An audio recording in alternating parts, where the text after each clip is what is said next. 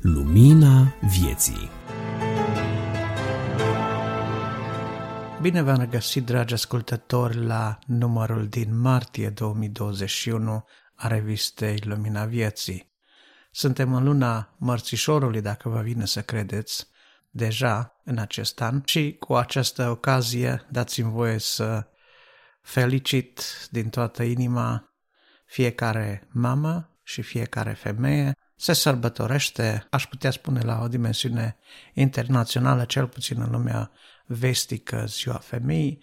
Ziua mamei la noi este sărbătorită în martie, în alte țări din vest se sărbătorește mai târziu, însă fie că este vorba de femei, fie că este vorba de mame, le doresc multă sănătate, le doresc să aibă parte de binecuvântările Domnului și Dumnezeu să le binecuvinteze pentru tot ceea ce fac în calitatea lor de femei și mame. Încă de la început, în nota redacției, ca de obicei, noi menționăm scopul acestei reviste. Este o revistă audio creștină, editată de nevăzători.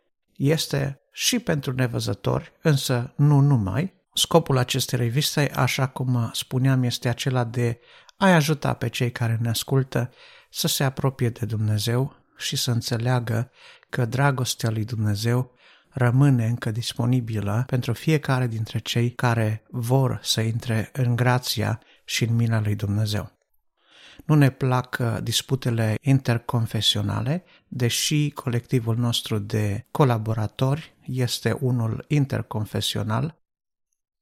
Nu ne plac aceste dispute, spuneam, pentru simplu fapt că, în mod sigur, ele nu zidesc sufletește pe nimeni, ba din potrivă rănesc și îi îndepărtează pe oameni de Hristos și de Dumnezeu, ceea ce, de fapt, nu este scopul niciunuia din noi. Așadar, la numărul acestei reviste avem uh, următoarele nume de colaboratori. Subsemnatul Adi Tămășan, George Iordan, Florin Scrob, Cristi Simion, Vasile Cabreanu, Dumitru Tudorache, Viorica Dragaru și Estera Bălan, Rodica Pelinel, Grigore Frișan, Bogdan Suciu și Nicu Turcu. Veți găsi în acest număr uh, obișnuitele rubrici pe care le-ați întâlnit și în lunile anterioare, în care vom încerca să vă prezentăm gândurile noastre, considerațiile noastre, dar și informații utile legate de tot felul de aspecte, nu doar din viața spirituală, dar și din viața practică, precum și informații de interes general pentru creștini. Către sfârșit, veți uh, putea asculta câteva informații de genul date de contact, cum puteți lua legătura cu noi și, de asemenea, cum ne puteți susține. Îi mulțumim lui Dumnezeu că ne-a întărit, că ne-a susținut și în realizarea acestui număr și vă cerem și dumneavoastră la rândul noastră să ne susțineți în rugăciune, să ne susțineți prin distribuirea revistei către cât mai multe persoane și, nu în ultimul rând, dar nici într-un mod uh, obligatoriu, ci într-un mod benevol ne puteți uh, de asemenea sprijini chiar și financiar dacă doriți acest lucru, vizitând pagina de donații de pe website-ul Asociației Creștinilor Nevăzători Prolumina. Așadar, puteți vizita pentru aceasta www.prolumina.ro unde puteți găsi toate informațiile de care aveți trebuință. Pentru orice alte sugestii, vă recomand să ne scrieți pe e-mail la adresa luminavieții arond prolumina.ro Audiție plăcută!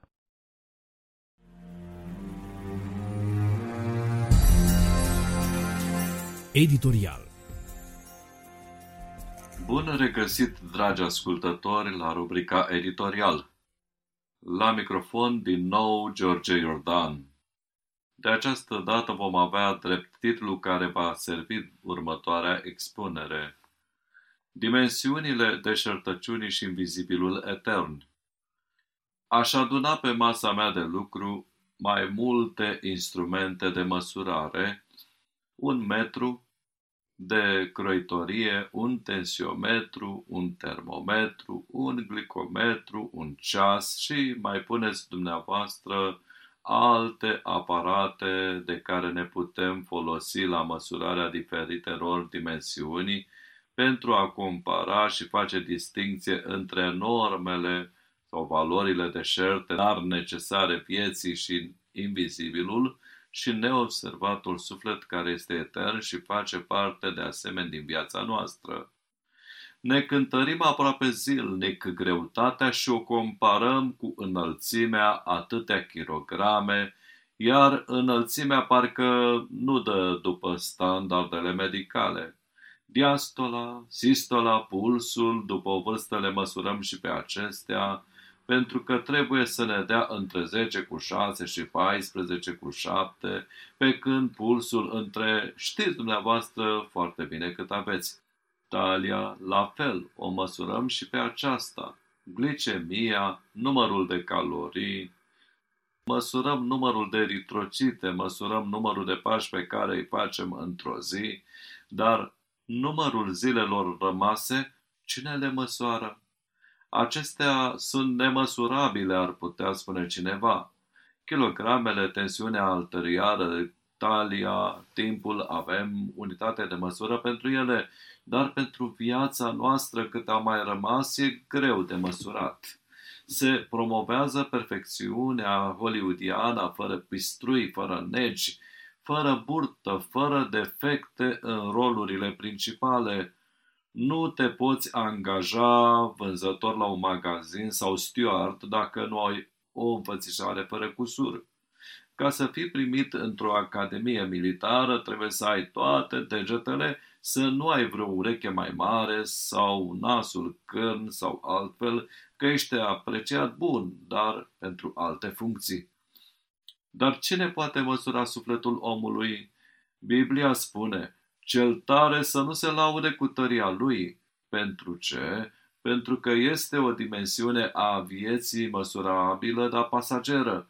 Nu rămâne. Cel înțelept să nu se laude cu înțelepciunea lui. Cum? Nici măcar cu asta? Păi e util să fii înțelept, da. Dumnezeu pune accent pe ceea ce nu se poate observa. Înțelepciunea pe care o apreciază Dumnezeu e invizibilă. E acea înțelepciune care te smerește atât de mult că îi vezi pe toți din jurul tău mai buni, mai înțelepți și mai ales pe Dumnezeu și poți spune, ai milă de mine Dumnezeule, pe când savantul înțelept își evaluează cunoștințele prin diplomele sale și se poate compara cu altul care e analfabet cel bogat să nu se laude cu bogăția lui, că și aceasta e o dimensiune măsurabilă și efemeră. Atât de puțin poate dura pe când sufletul are așa niște posesiuni că n-am auzit să existe vreo unitate de măsurat ce anume are el. Unii cercetători au ajuns la concluzia că sufletul avea 21 de grame pentru că au cântărit trupul înainte să moare și după ce a murit, fiind cântărit, a ajuns la concluzia că sufletul ar avea numai 21 de grame. Câtă forță să poți mișca aproape 100 de kilograme vreo 70 de ani în toate nevoile fizice, zilnic să pompeze atâta sânge, să miști o mână cu 10 kg în ea la o sală de gimnastică sau vă închipuiți sufletul cu o greutate de numai 21 de grame să ajute un corp de 100 de kilograme să facă genoflexiuni după ce a plecat invizibilul eternul suflet, trupul care a fost tare, care a fost înțelept, care a fost bogat, care a fost frumos, nu mai este nici tare, nici frumos, oricât l-ai cosmetiza, nici bogat, oricâte carduri ar fi avut, conținând sume cu sute de zerouri, toate în zadar. Am citit undeva despre Cliff Young, un australian care a participat la un ultramaraton din Australia, de la Sydney la Melbourne, 875 de kilometri. Cursa este considerată una dintre cele mai grele ultramaratoane din lume și are ca participanți pe cei mai buni din ultramaratoniștii lumii. În 1983, Cliff vine îmbrăcat în haine de fermier cu cizme de cauciuc și își ridică numărul de concurs spre șocul multora care îl vedeau drept spectator. Însă, marele a fost mirarea când după cinci zile Cliff nu numai că trecea linia de sosire, dar o făcea pe locul 1, stabilind un nou record pentru această cursă cu aproximativ două zile mai puțin. Majoritatea atleților de la cursă avea strategia de a alerga 18 ore pe zi și să doarmă restul, însă Cliff a alergat aproape non-stop de la start la finish. Strategia aceasta a fost adoptată de aproape toți participanții de la competiția din Australia și, mai mult, stilul de alergare a fost preluat de mulți ultramaratoniști. Se numește Yang Shuple și se, este considerat unul din cele mai eficiente în ce privește consumul de energie. Cliff Young, mânat de dorința de a-i arăta soției sale că poate fi cineva și el, s-a postat în fața biroului de înscriere la acest maraton când i-a venit rândul la ghișeu și a fost întrebat ce dorește. Sigur, și-a exprimat dorința de a participa la concurs, însă văzut cum era îmbrăcat în acele cisme de cauciuc a fost rugat să se dea la o parte pentru a lăsa loc liber sportivilor să se înscrie. Dar el a spus că știe să fugă. Nu avea echipament adecvat. Cliff Young, la 61 de ani, a insistat, deși în salopetă și cizme de cauciuc a vrut să concureze cu ceilalți și după mai multe rugăminți a fost lăsat să alerge și el.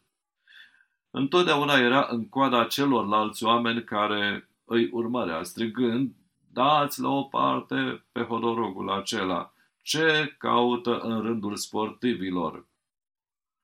Însă Cliff îi vedea de galoșii lui pe care abia îi târa și își vedea de drumul lui.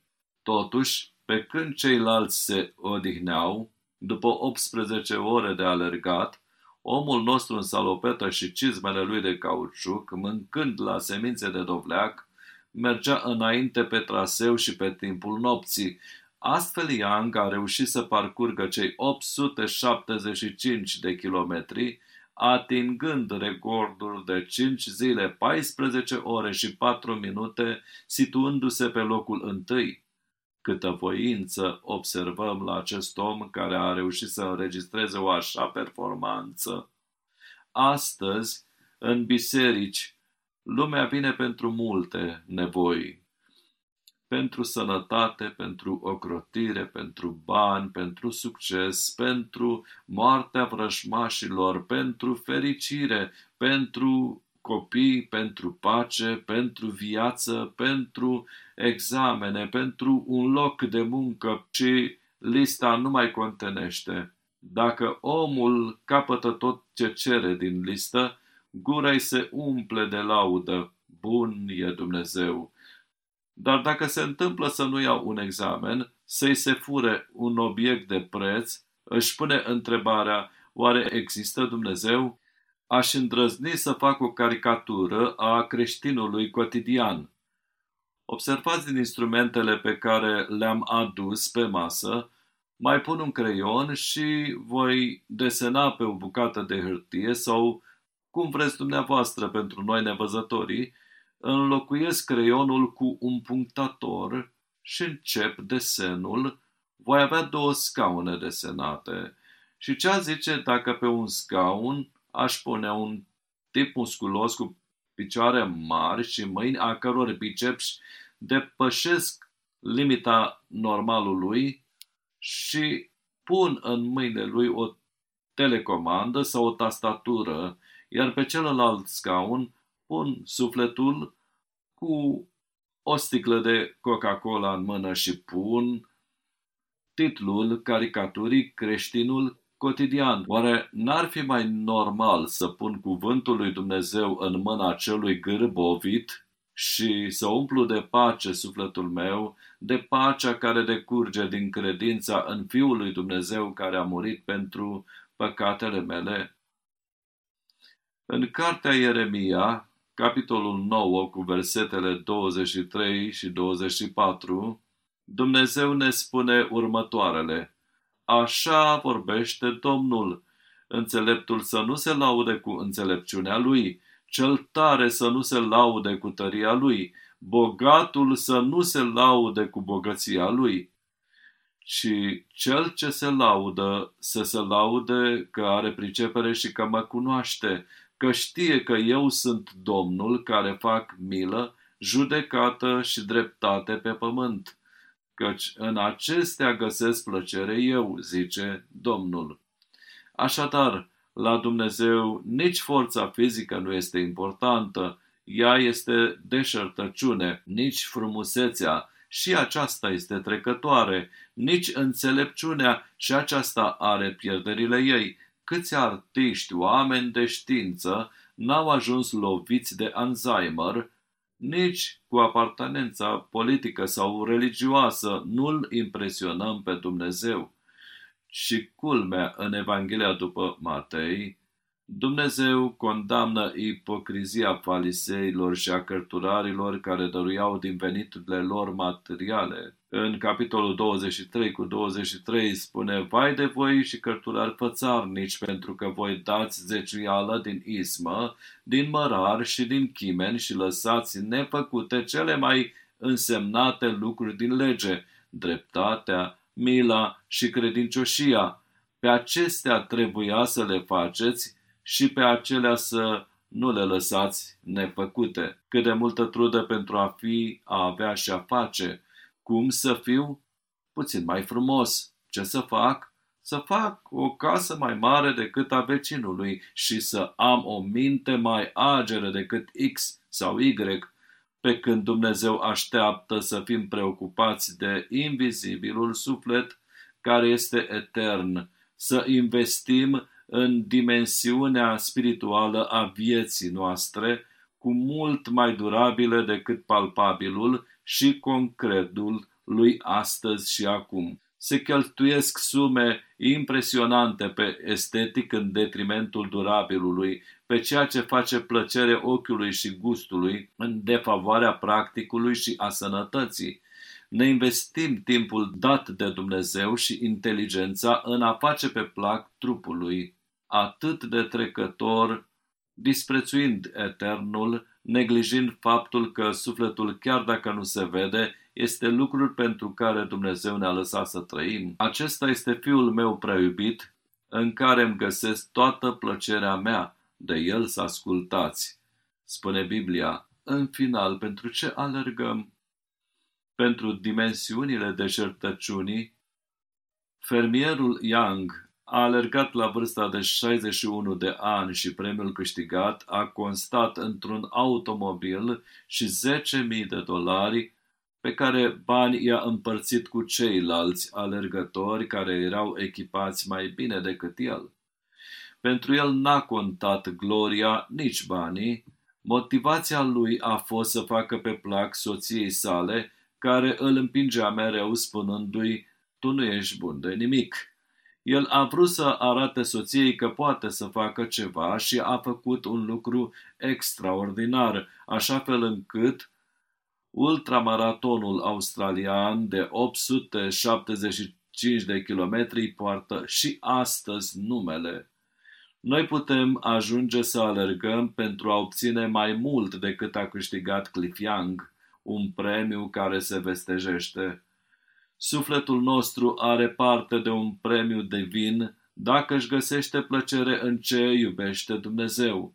Domnul Isus a arătat omenirii întregi dragostea lui Dumnezeu și a mângâiat pe cei întristați, a vindecat pe bolnavi și a murit pentru a lua povarea păcatelor celor osteniți de truda purtării nelegiuirii. Așadar, o întrebare justificată și justificatoare. Pentru ce trăiești? Alergi pentru dimensiunea deșertăciunii sau pentru invizibilul și eternul suflet atât de prețios și iubit de Dumnezeu.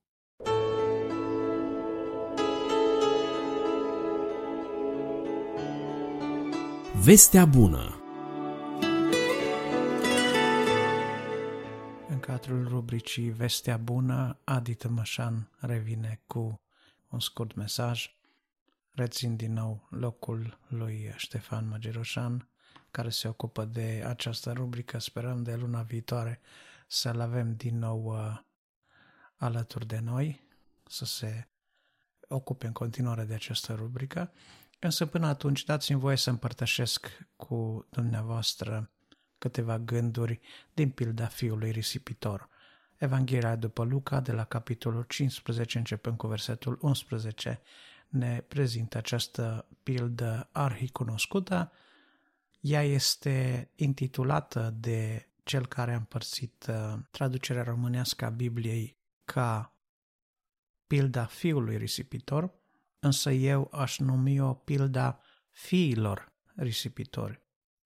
Pentru că acest uh, om, ilustrat în pildă, avea doi fii, unul care a fost pierdut, umblând departe, vizibil, scandalos, am zice noi nebunește, neînțelept, venal, însă avea un altul care era acasă, care poza într-un fiu exemplar, însă în interiorul căruia se aflau doze bune de amărăciune, de lipsă de respect și egoism. De aceea tind să cred că acești doi fii risipitori despre care ni se vorbește în uh, pildă reprezintă oarecum într-un mod metaforic atât pe neamuri cât și pe poporul evreu. Ama nu despre asta era vorba în pildă. Dacă ne uităm uh, în Evanghelii, foarte multe pilde au fie la început, fie la urmă o motivație pentru care Domnul Isus a spus acea pildă. Despre aceasta nu există o motivație clară, pur și simplu, zice, le-a mai zis și pilda aceasta. O pildă pe care poți să o iei, uh, să o transpui în diferite contexte ale vieții, pentru că are aplicabilitate în foarte multe contexte ale vieții, însă cum se leagă pilda fiului risipitor de vestea bună?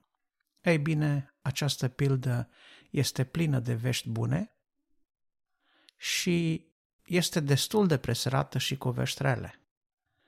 Așa cum uh, viața are o mulțime de aspecte, așa cum uh, contrariul și lucrurile opuse există în viața de zi cu zi, în viața noastră, în mod similar și în această pildă trebuiau prinse aceste aspecte, veștile bune și veștile proste. Vești bune pentru unii, vești proaste pentru alții. Ceea ce pentru unul poate fi o veste bună, pentru altul poate fi o veste proastă veștile sunt categorisite de noi în funcție de felul în care ne afectează. Fiul disipitor, cel mai tânăr, era nefericit pentru că îi se părea că nu are acces la destule resurse. Să trăiască tipul de viață pe care îl vroia, modelul de viață pe care îl vroia, fără să se gândească la economii, la anii bătrâneții, la pensie, fără să se gândească la costul acelor ani de desfătare, de petrecere și vedem că partea de avere pe care a cerut-o tatălui său să-i o dea în avans, să nu uităm, tatăl lui ar fi trebuit să le dea moștenirea sau să le lase moștenirea doar când el ar fi fost trecut din viață. Însă iată că partea de moștenire luată în avans, acest tânăr o strică, o risipește în petreceri, prietenii cu oameni cheltuitori, o viață destrăbălată și ajunge și ziua pe care nimeni nu crede că o poate apuca vreodată până nu o vede.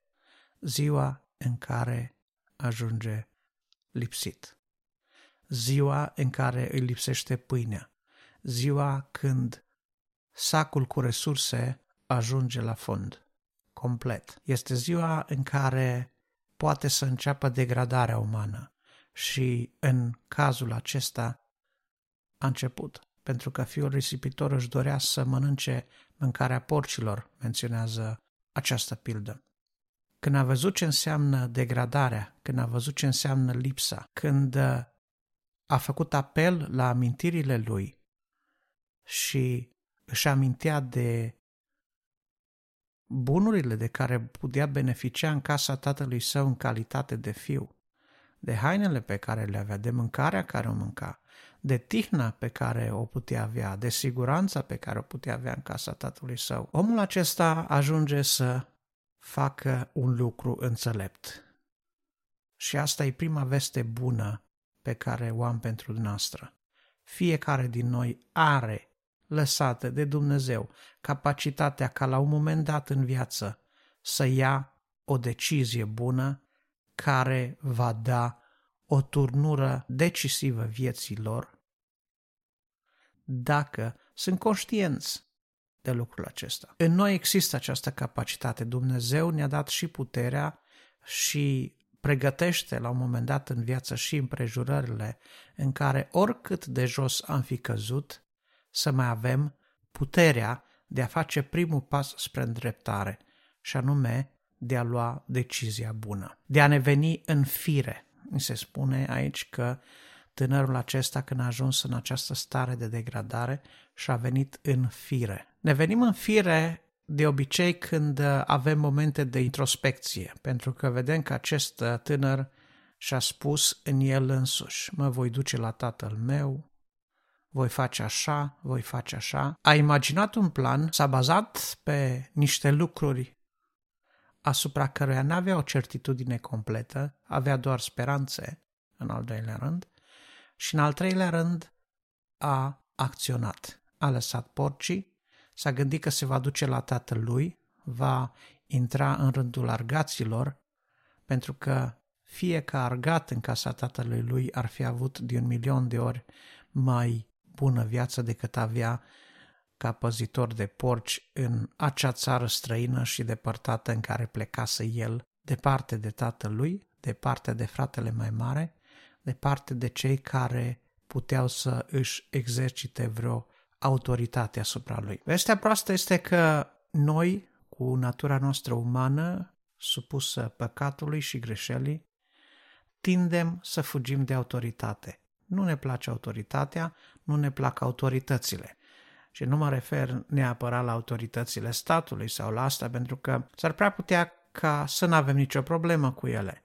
Însă, ori de câte ori cineva are dreptul să ne spună ce să facem, să ne interzică lucruri, să ne ordone lucruri sau să ne recomande lucruri, oricine are asupra noastră anumite drepturi, devine oarecum o autoritate pentru noi.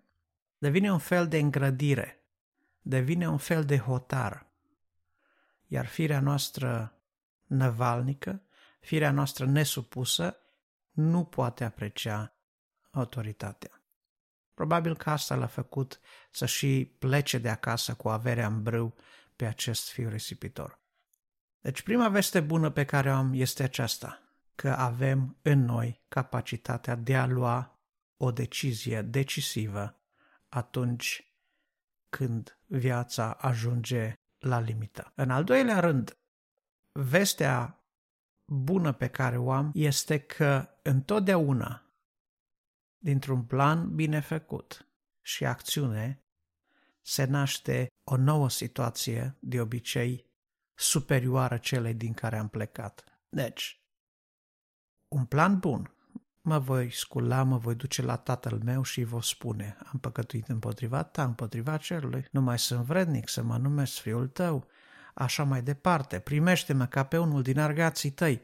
Ăsta era planul, l-a executat în tocmai. A făcut un plan, l-a făcut în uh, singurătatea lui, în uh, acea stare de introspecție, l-a făcut și l-a pus în aplicare. exact ce a plănuit, aia a făcut. Și vedem că rezultatul pe care îl are este dincolo de orice așteptări. Iar uh, cea de-a treia veste bună pe care vă aduc astăzi este că atunci când ne întoarcem la Dumnezeu, așa cum acest fiu risipitor s-a întors la tatăl său, rezultatul este o viață dincolo de așteptările noastre. Dincolo de așteptările noastre. Acest tânăr credea că cel mai bun nivel de viață pe care l-ar putea dobândi dacă s-ar reîntoarce la tatăl ar fi ca argat, să lucreze zi lumină, să capete mâncarea pe care își amintea că primeau argații pe când era el acasă, servitorii, slujitorii, angajații. Însă tatăl îl primește cu atâta bucurie, îl primește ca și cum nu s-ar fi întâmplat nimic, am zice noi. Și mai mult decât atâta, îi face mare cinste.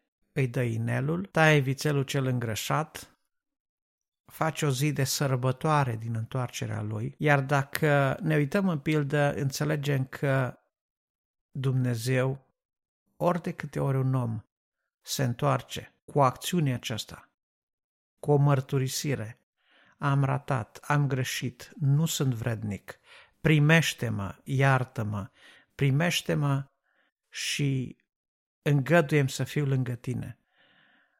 Domnul Dumnezeu al nostru zice, da, îți îngădui să fii lângă mine și mai mult decât atât, îți acord din nou încrederea mea, îți dau calitatea de fiu, îți dau uh, resursele care se cuvin unui fiu, fii alături de mine. Și cum am putea, în fața unui astfel de Dumnezeu, să mai fim ce am fost? Cum am putea să rămânem cu aceeași inimă egoistă, cu aceeași inimă nesimțitoare, cu aceeași inimă lipsită de recunoștință?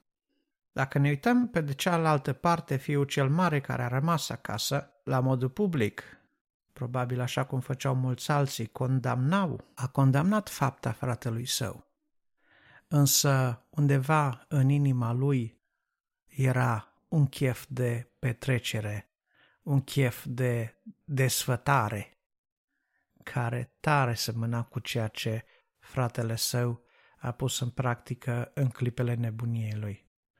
Vedem lucrul acesta reflectat în cuvintele pe care el le aruncă cu amărăciune tatălui său când uh, se întoarce de la câmp și aude zvon de petrecere și așa. Mie niciodată nu mi-ai dat să mă petrec cu prietenii mei. Cu... Din asta vedem că nu avea nicio bucurie să slujească tatălui. Nu avea nicio bucurie să își găsească clipe de părtășie cu tatăl, cu fratele lui, ci părtășia lui era mai degrabă cu prietenii. Acolo se simțea în largul lui, acolo avea nevoie să fie apreciat, să fie... Oare de câte ori nu suntem și noi în felul acesta? Îl ignorăm pe Dumnezeu, ignorăm aprecierea pe care El uh, ar putea să o aibă sau să nu aibă față de noi, părerea lui Dumnezeu despre noi, o ignorăm, deși știm în mod clar că El este singurul care poate să aibă o părere reală, autentică, nemodificată, nealterată, neîmbunătățită despre noi înșine. Și preferăm, uh, în ciuda lui Dumnezeu, compania oamenilor, lingușelile lor, aprecierile lor, bătaia lor pe umăr, apreciem timpul acesta petrecut poate cu persoane care sunt departe de ceea ce înseamnă valorile și principiile Tatălui nostru Ceresc. Nu vreau să mă fac uh, înțeles greșit. Apreciez părtășia, apreciez relațiile interurmane, apreciez prieteniile, însă cu persoanele potrivite, pentru că noi știm că tovărășiile rele strică obiceiurile bune. Avem aceste trei vești bune. Există capacitate de decizie în viața noastră, în cele mai critice momente, să luăm decizia cea bună care va aduce o turnură în viața noastră, o turnură care ne va schimba viața. Avem uh, apoi, uh, în al doilea rând, o altă veste bună, că de îndată ce acționăm cu planul potrivit, de îndată primim rezultate în sensul că viața noastră se îmbunătățește în mod semnificativ și aș spune chiar peste așteptările noastre. În al treilea rând, avem vestea bună că, indiferent cât de inferior ne-am simțit, odată ce am avut curajul să ne înfățișăm înapoi înaintea celuia care i-am greșit, ne-am cerut iertare și cerem să fim reprimiți, El este gata să ne reprimească. Întocmai cum Dumnezeu, pe oricare suflet care se întoarce la El și spune, da, Doamne, am greșit, am fost lipsit de recunoștință față de Tine, m-am folosit de tot ce mi-ai dat, am stricat tot ce ai pus în viața mea, am pierdut timp, am pierdut bani, am pierdut sănătate, depărtat fiind de tine, dar vreau să mă ierți și să mă primești înapoi, știu că nu sunt vrednic. Din clipa aceea Dumnezeu începe să ne facă vrednici, ne face fiii Lui, ne dă o nouă doză de încredere, începe să ne acorde o nouă măsură de încredere. Marea întrebare care o am pentru dumneavoastră și pentru mine este ce vom face cu această încredere dată de Dumnezeu nouă. Vom rămâne dedicați, vom rămâne cu adevărat fi și slujitori ai Tatălui nostru cu toată dragostea sau, după o vreme, vom aluneca în acea stare nedorită a Fiului Celui Mare, care, în ciuda faptului că a fost zi de zi cu Tatăl și avea totul la dispoziția Lui, totuși se simțea mic, neînsemnat, izolat, lipsit de importanță, neiubit. Vestea bună este că Dumnezeu are milă față de noi toți. Fie că am fost pierduți într-un fel sau într-altul. Pierduți de departe, pierduți de aproape, pierduți departe de biserică sau pierduți în interiorul bisericii, Dumnezeu are milă de oricare pierdut. Totul este să-și vină în fire, să se întoarcă la Tatăl, să ceară iertare, să ceară să fie reprimit și Dumnezeu va face o zi de sărbătoare și de bucurie chiar în ceruri pentru un astfel de om. Lăudat să fie numele Lui, care încă are milă de noi. Amin.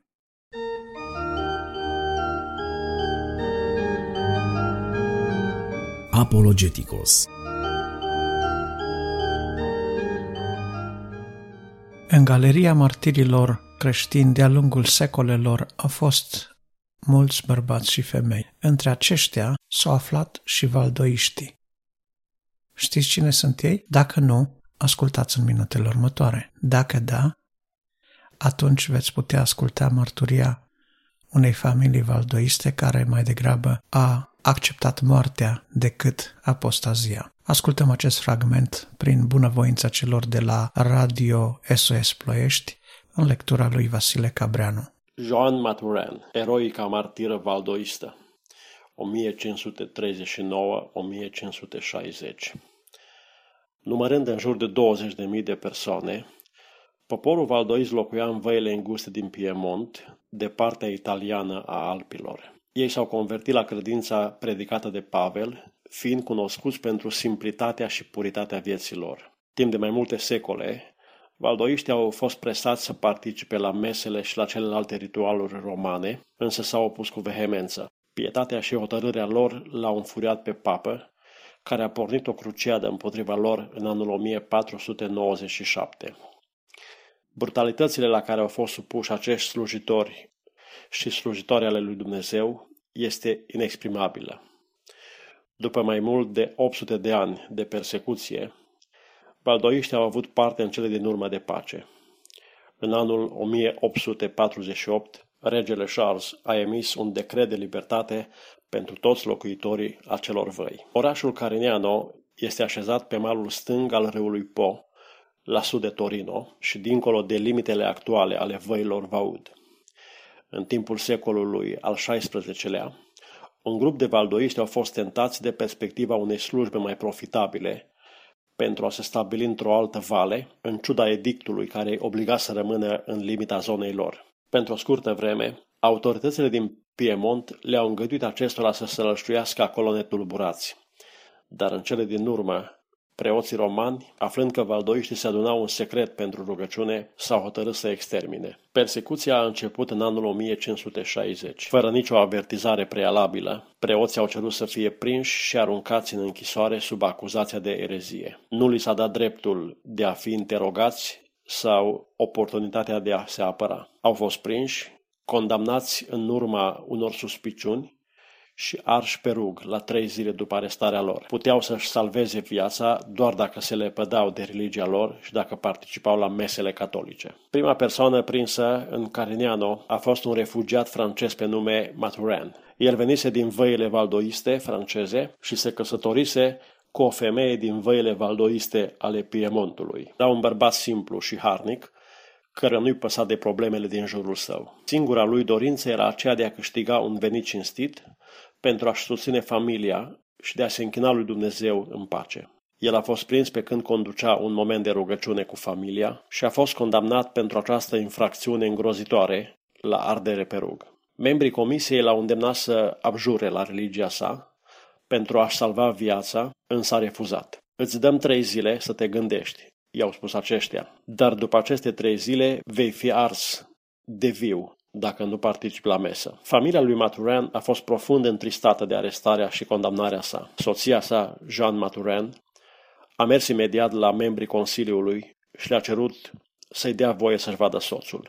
Îți vom onora cererea, i-au spus, cu condiția să nu-l încurajezi să rămână în greșeala sa. Promit, a răspuns Jean, că nu-i voi spune decât lucruri care sunt spre binele său. Acuzatorii care i-au interpretat răspunsul ca o confirmare că va încerca să-l convingă să retracteze, au escortat-o spre celula în care era închis soțul ei. Aturen s-a umplut de bucurie la vederea ei. Gărzile au rămas acolo pentru a fi martori la felul în care acest bărbat va putea să reziste rugăminților tandre ale tinerei și frumoase sale soții, de care era legat de o dragoste atât de profundă. Ei înțeleseseră complet greșit promisiunea soției valdoiste. Ea își iubea soțul cu devotament, iar perspectiva morții sale i-a umplut inima de durere.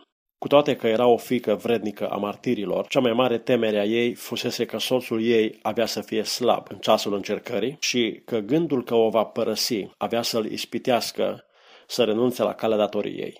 Ea venise să-l încurajeze să rămână ferm, să-și îndeplinească datoria față de Dumnezeu și față de biserica sa, iar dacă avea să fie nevoie, era gata să-și dea viața pentru el. În consecință, afirmă Giles, cel care relatează martirajul, ea l-a îndemnat cu ardoare și zel în prezența acuzatorilor săi să persevereze în religia sa, fără să compare moartea trupului, ceva de scurtă durată, cu mântuirea eternă a sufletului său. Persecutorii s-au înfuriat foarte tare pe ea, reproșându-i cu amărăciune că i-a înșelat. Cu toate acestea, nu i-a băgat în seamă, ci, ținându-l de mână, a continuat cu tandrețe și totuși ferm. Nu lăsa ca atacurile celui rău să te determine să-ți abandonezi nădejdea în Isus Hristos. Îndeamnă-l să asculte de noi, ori altfel veți fi spânzurați amândoi, au strigat acuzatorii. Din nou, fără să-i asculte, i-a spus soțului ei, nu lăsa ca dragostea pentru lucrurile acestei lumi să te facă să-ți pierzi moștenirea cerească. Diavol eretic de femeie, a strigat unul dintre magistrați, dacă nu-ți schimbi tonul, mâine vei fi arsă pe rug. Întorcându-se cu fața spre acesta și privindu-l cu calm, drept în ochi, curajoasa femeie creștină l-a întrebat, aș fi venit eu să-l conving să moară în loc să abjure dacă eu însumi aș fi căutat să scap de moarte prin apostazie, ar trebui să-ți fie frică de chinurile morții pe rug, a răspuns judecătorul, umilit de comportamentul și de cuvintele ei. Mă tem doar de cel care e în stare să arunce atât trupul cât și sufletul în focul mult mai îngrozitor decât cel al vostru. Aceasta va aduce distrugerea voastră, a amândurora, a spus unul dintre magistrați. Fața soției valdoiste s-a înseninat dintr-o dată de o bucurie neașteptată și, întorcându-se spre soțul ei, care se ținea cu toată tăria de mâna sa, i-a spus cu multă tandrețe, Binecuvântat să fie Dumnezeu, care, după ce ne-a unit în viață, nu ne va despărți nici în moarte. Unul dintre magistrați, un om foarte crud și fanatic, a izbucnit într-un râs sălbatic și a exclamat batjocoritor. În loc de unul, vom arde doi. Te voi însoți până la capăt, șopti eroina, mai mult către soțul ei decât spre comisari. Vei participa la mesă pentru a fi iertată? Au întrebat-o magistrații. Prefer să fiu arsă pe rug și să am viața veșnică, a fost răspunsul ei. Dacă nu vei abjura, a spus unul dintre ei pe un ton sever, Maturean va fi ars mâine, iar tu la trei zile după el. Ne vom întâlni din nou în cer, a spus John cu blândețe. Gândește-te totuși la amânarea care ți se oferă, a spus magistratul, căruia parcă începuse să-i se facă milă de ea. Durata acesteia nu va avea nicio consecință, căci hotărârea mea este pe viață, a răspuns ea. Ba mai degrabă este pentru moarte, a afirmat magistratul cu tristețe. Moartea trupului nu e decât viața sufletului, a răspuns ea.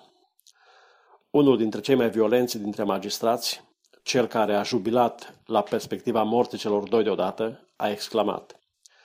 Mai ai și altceva de spus, sărmana femeie blestemată și încăpățânată ce ești? Nu, nimic, a răspuns ea cu blândețe, decât să vă implor să nu mai amânați execuția cu trei zile, ci să-mi dați voie să mor alături de soțul meu. Magistrații s-au consultat pentru câteva minute împreună, după care unul dintre ei a spus, Fie cum vrei, veți fi amândoi arși mâine pe același rug. Acestea fiind zise, ușa cea grea a celulei s-a închis, iar cei doi soți au fost lăsați singuri. Dar ei nu erau singuri pentru că Dumnezeu era împreună cu ei pentru a le aduce consolare și mângâiere.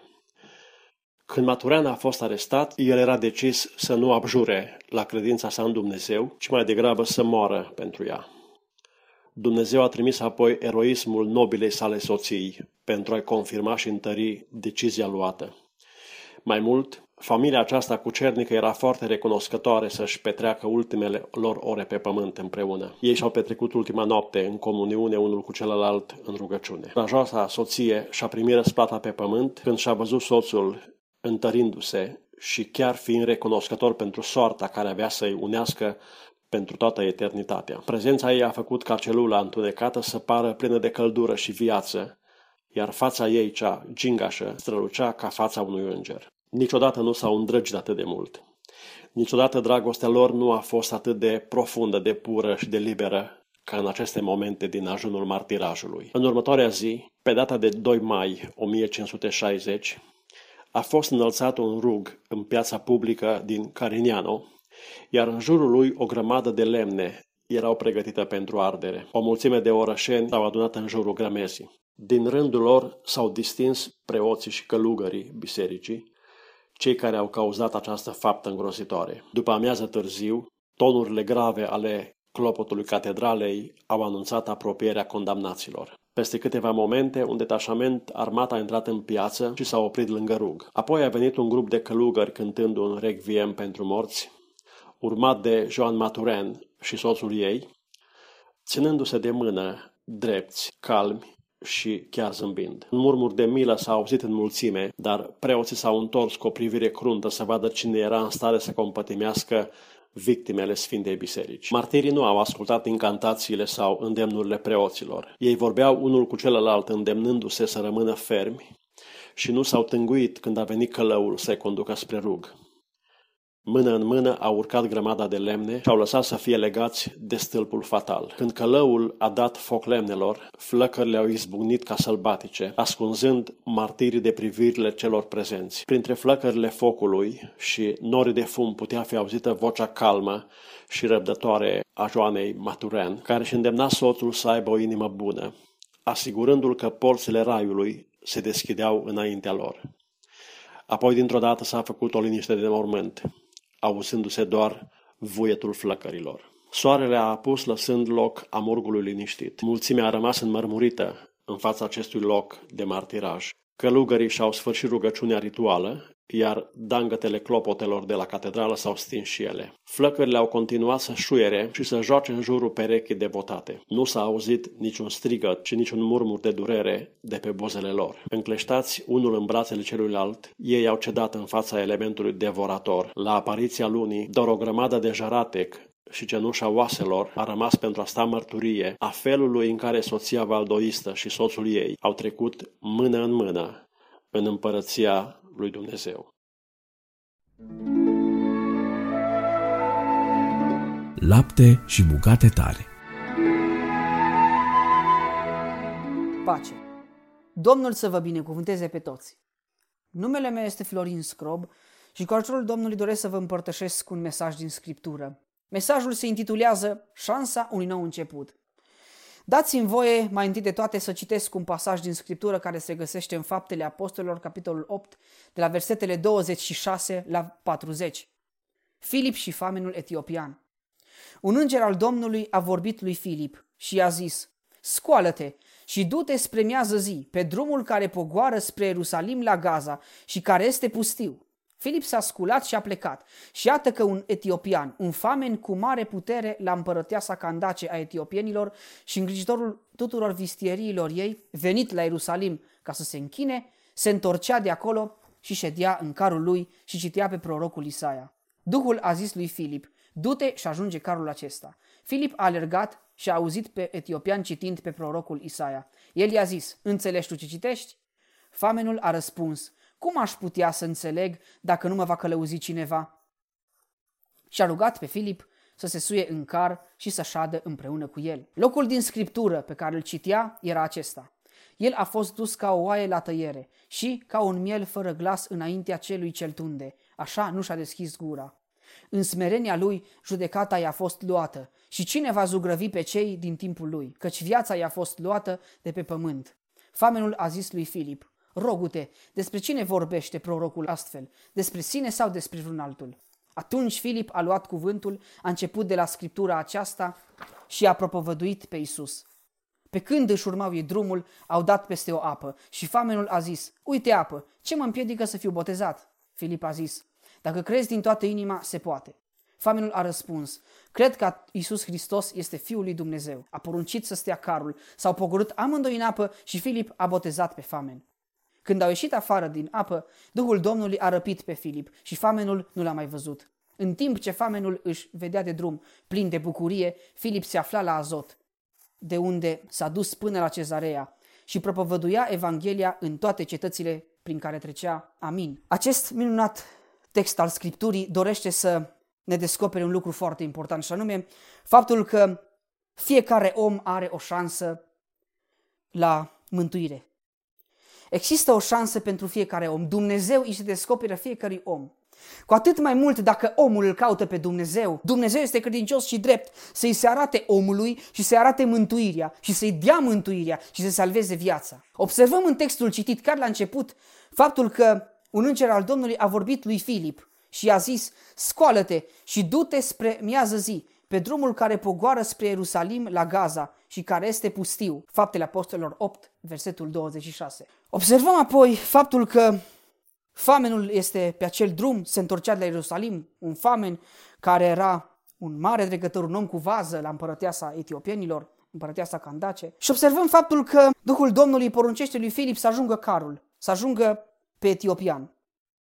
Filip se oprește în dreptul carului și de acolo pornește discuția. Observăm faptul că etiopianul nu pierde timpul pe drum, nu pierde timpul la întoarcere, ci observăm că la întoarcere el studiază. De altfel, el merge la Ierusalim ca să se închine. Și cu toate că el nu are dreptul să meargă în curtea, în curtea unde sunt israeliții, unde se închină evrei, el este mulțumit chiar și să se închine în curtea neamurilor și cu toate acestea el dorește să se închine lui Dumnezeu. Dumnezeu vede lucrul acesta. Dumnezeu vede inima omului. Dumnezeu vede că famenul dorește să se închine lui Dumnezeu și îi se arată, îi se revelează. Observăm și faptul că Domnul se lasă găsit. S-a lăsat oare găsit în dreptul nostru? L-am căutat noi pe Dumnezeu cu toată inima? S-a lăsat el găsit? În cartea Ieremia, capitolul 29, de la versetele 13 la 14, cuvântul Domnului spune astfel, versetul 13, mă veți căuta și mă veți găsi, dacă mă veți căuta cu toată inima. Și acum voi citi o parte din versetul 14, mă voi lăsa să fiu găsit de voi, zice Domnul, și voi aduce înapoi pe prinșii voștri de război. Lasă deocamdată. Ce doresc să subliniez este faptul că Dumnezeu se lasă găsi de noi. Și chiar dacă aceste versete se referă la poporul Israel, dar îmi permit să spun că și nouă ne sunt revelate și nouă ne vorbește Dumnezeu. De fiecare dată când un om îl caută pe Dumnezeu, fie prin cuvânt, fie prin post și rugăciune, nu știu, de fiecare dată când Dumnezeu este căutat de om, El se lasă găsi de om. Slăvit să fie El pentru aceasta. Și observăm faptul că famenul l-a căutat pe Dumnezeu și Dumnezeu s-a, s-a găsit. Ba mai mult decât atât, Dumnezeu îi trimite pe cineva îi trimite pe cineva, pe Filip îi trimite la famen ca să explice Scriptura, să-i detalieze Scriptura. Și observăm că în timp ce famenul ascultă Scriptura, în timp ce Filip vorbește, îi vorbește despre Isus, despre mântuire, în timp ce Filip îi explică famenului Evanghelia, famenul crede. Famenul ajunge la în, în, în această înțelegere, pricepe planul de mântuire a lui Dumnezeu, pricepe valoarea planului de mântuire a lui Dumnezeu. Și observăm chiar în textul citit, mai spre sfârșit, și anume în versetul 36, faptul Apostolilor 8, versetul 36.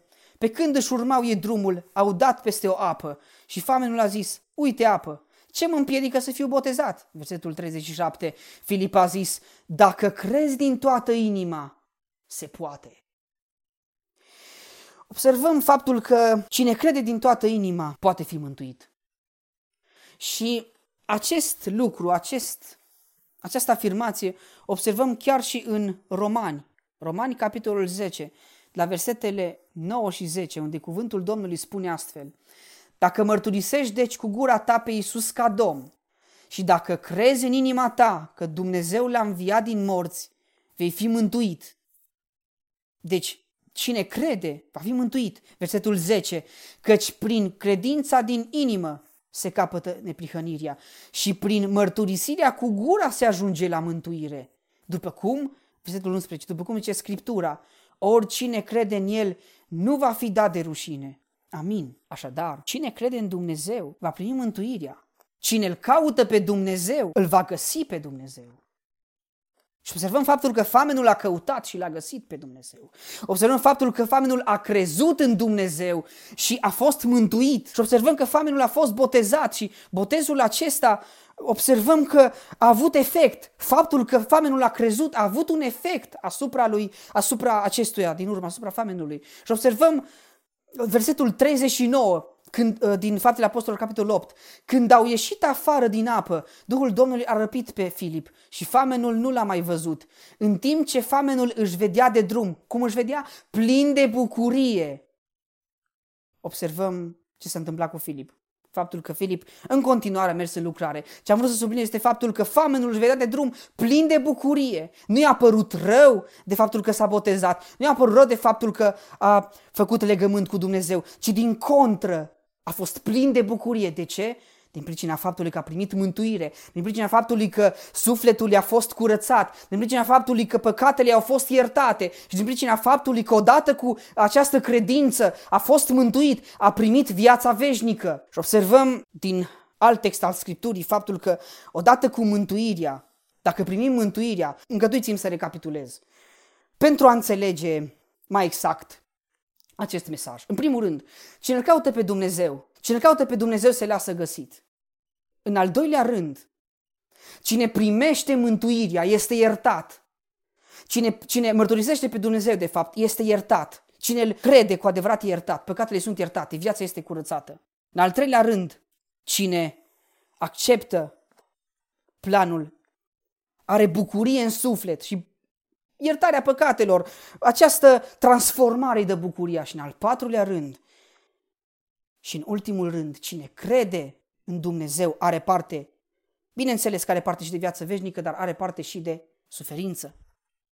Observ un lucru foarte greșit, o tendință nepotrivită, și anume faptul că la evangelizări și nu doar la evangelizări, în momentul în care vorbim oamenilor despre Dumnezeu, nu le spunem tot.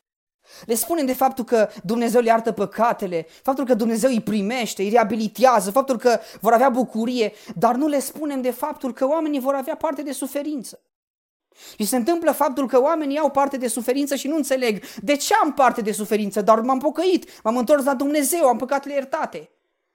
Dar cuvântul Domnului revelează lucrul acesta. Așa nume, în Evanghelia după Ioan, capitolul 16, versetul 33, cuvântul Domnului spune astfel. V-am spus aceste lucruri ca să aveți pace în mine. În lume veți avea necazuri, dar Și acum observăm încurajare, dar îndrăzniți, eu am biruit lumea. Observăm faptul că odată cu mântuirea, odată cu iertarea păcatelor, odată cu această bucurie, avem din păcate parte și de necazuri. Dar aceste necazuri, dragii mei, sunt lucruri care sunt confirmate, pe care Biblia le confirmă. Și nu doar acest verset confirmă lucrurile acestea. Observăm chiar și primii creștini după ce au fost mântuiți, au fost botezați cu Duhul Sfânt. Observăm că în timp ce ei propovăduiau Evanghelia au avut parte de prigoană din partea marilor preoți, a fariseilor, din partea sinedrilului, din partea împăratului, din partea altor oameni. Au avut parte de prigoniri, au fost omorâți, au fost uciși, martirizați. Dar cu cât au fost mai multe prigoane, cu atât Evanghelia se răspândea mai mult, biserica creștea mai mult. Observăm faptul că Evanghelia aduce cu ea prigoană, suferință. Evanghelia aduce cu ea, din păcate, și lucruri care nouă nu ne plac, dar care la sfârșit ne încununează. Cine are parte de suferința lui Dumnezeu, pe care, de care a avut parte Domnul Iisus Hristos și apostolii, are parte și de răsplată la sfârșit, are parte și de cununa vieții și acest lucru o spune Biblia. Răsplătirile sunt mari. Este adevărat, avem parte de suferințe, dar răsplata este mare.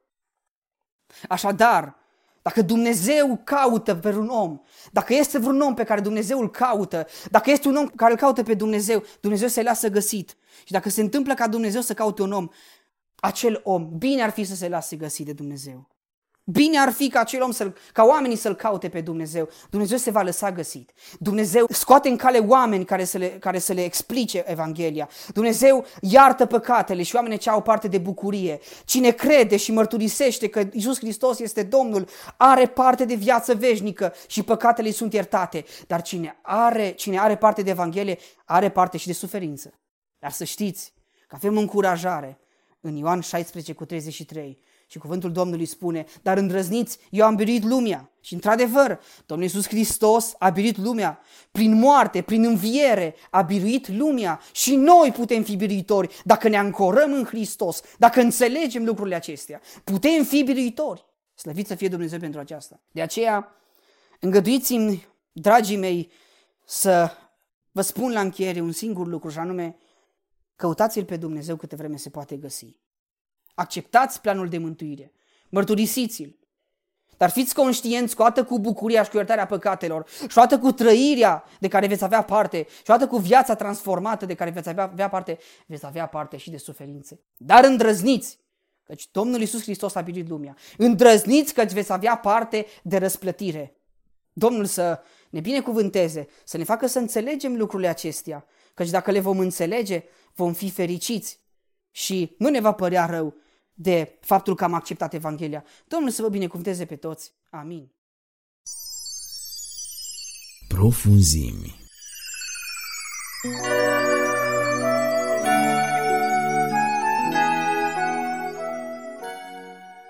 Bun găsit, dragi ascultători, la microfon Cristi Simion. Suntem în cadrul rubricii Profunzimi. Evanghelistul Ioan ne spune că Dumnezeu Tatăl a dat tot ce a avut mai bun, pe Fiul Său, ca oricine crede în El să nu piară și să aibă viață veșnică. Și într-adevăr așa este. Avem o poezie recitată de Viorica Dragaru, când spui femeia, clipa de adevăr cu Dumitru Tudorache și o altă poezie recitată de Estera Bălan, dacă o înserare liniștită. Haideți să ascultăm.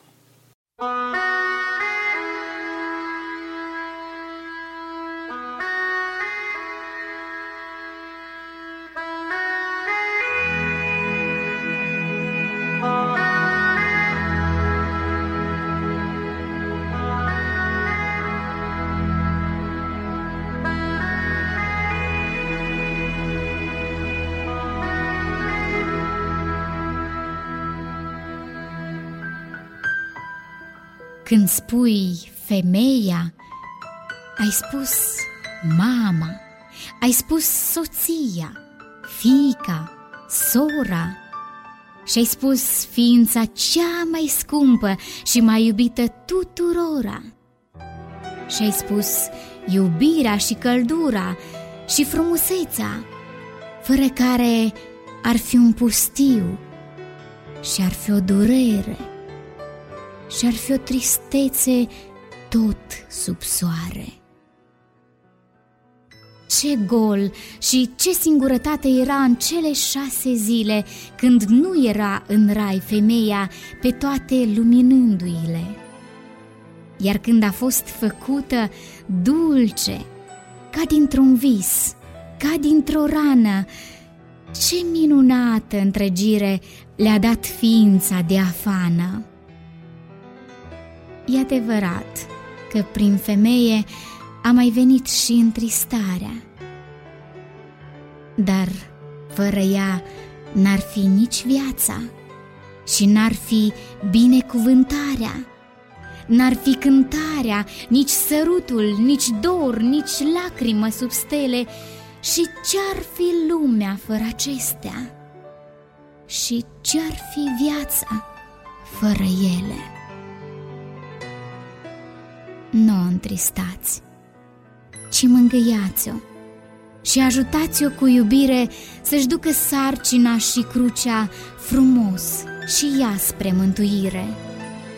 Căci când ea plânge, toate, toate sunt chinuite și întristate, iar când zâmbește ea, ce cântec și ce lumină vine în toate!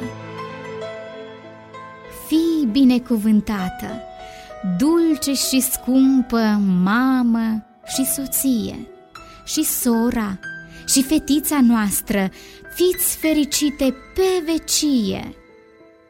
Cu lacrimi sărutăm obrajii și ochii voștri în sărbătoare. Și întreaga dragoste ne opunem pe al vostru suflet ca o floare.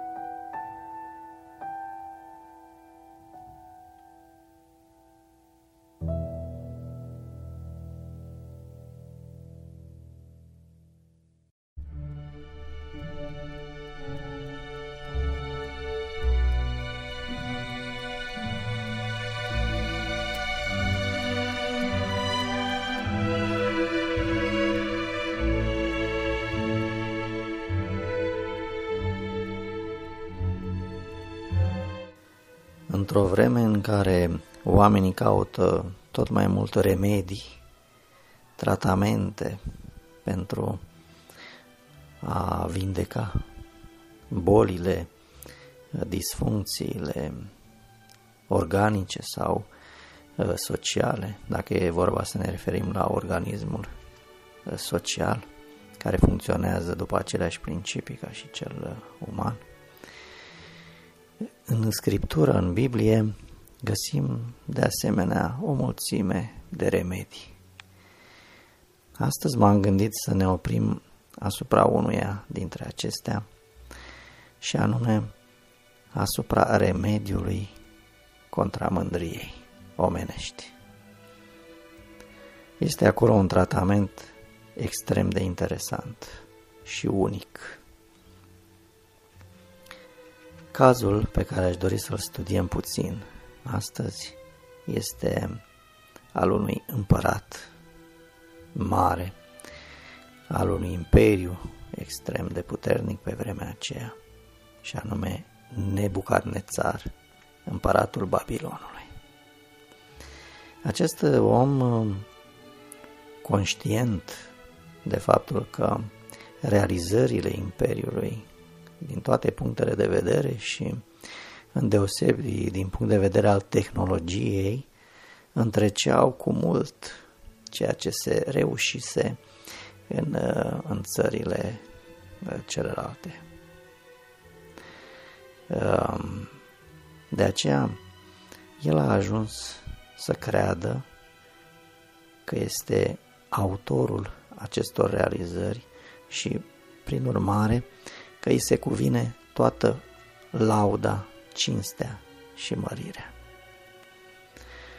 Și într-o zi, pe când se plimba el așa pe palat, știți că um, ei avea obiceiul să um, construiască um, terase deasupra clădirilor și a caselor uh, și să se urce acolo, să, să se plimbe, să admire peisajul Acest om, plimbându-se pe palatul său, conștient de, de realizările tehnice din, din jurul lui, a afirmat față de curtenii lui că toate aceste lucruri îi se datorează lui și de aceea îi se cuvine toată lauda.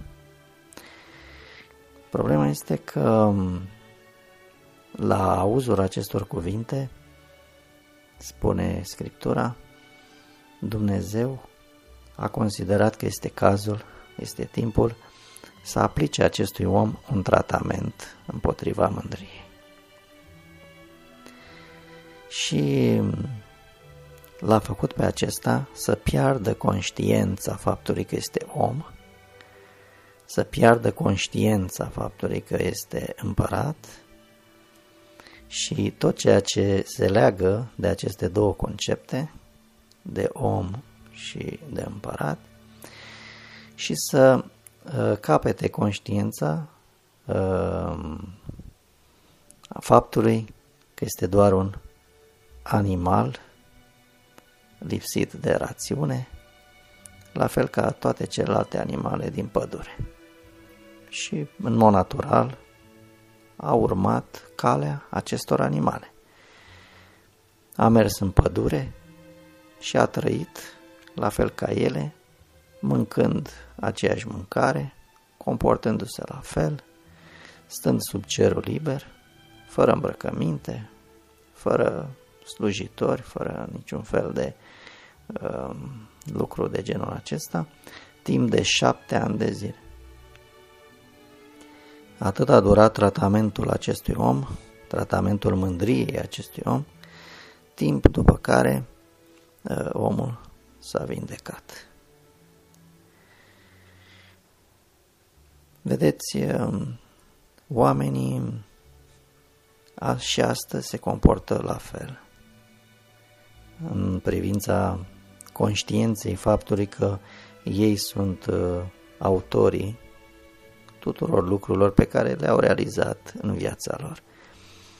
Fie că unul a reușit să strângă ceva bani și asta îl face să se simtă superior, fie că altul uh, are o anumită meserie sau altul uh, se pricepe la anumite lucruri, bunoară să instaleze programe pe calculator sau să um, repare mici defecțiuni în privința softului.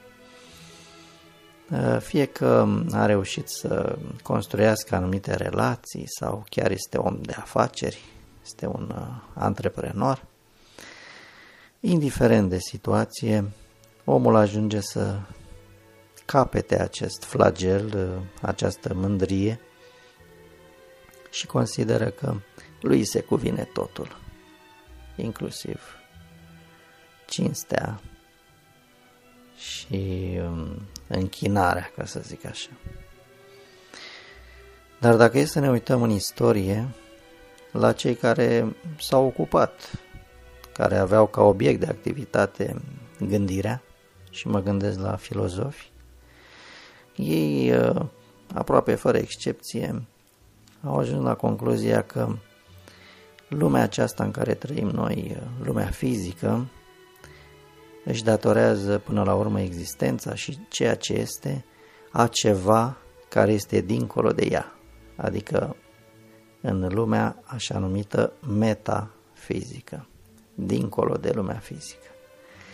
Acolo este de fapt motorul și cauza a ceea ce se întâmplă aici în lumea fizică. Și că dacă lucrurile pe care noi um, le percepem în această lume fizică, se poate deci putem avea acces la ele prin intermediul organelor de simț. Lucrurile care există dincolo de lumea aceasta, în lumea metafizică, nu pot fi accesibile organelor de simț. Și de aici greutatea de a le percepe, de a le înțelege, de a le cunoaște și totodată negarea existenței lor, fiindcă omul neagă ceea ce nu poate vedea, nu poate auzi, nu poate simți, nu poate pipăi. Alții consideră că există o lume quadridimensională, că lumea fizică are, nu așa, trei dimensiuni, lungime, lățime și înălțime, iar a patra dimensiune care există se află într-o altă dimensiune, da? Dincolo de uh, lumea aceasta fizică. În uh, realitate vorbește despre același lucru, că există ceva dincolo de lumea fizică.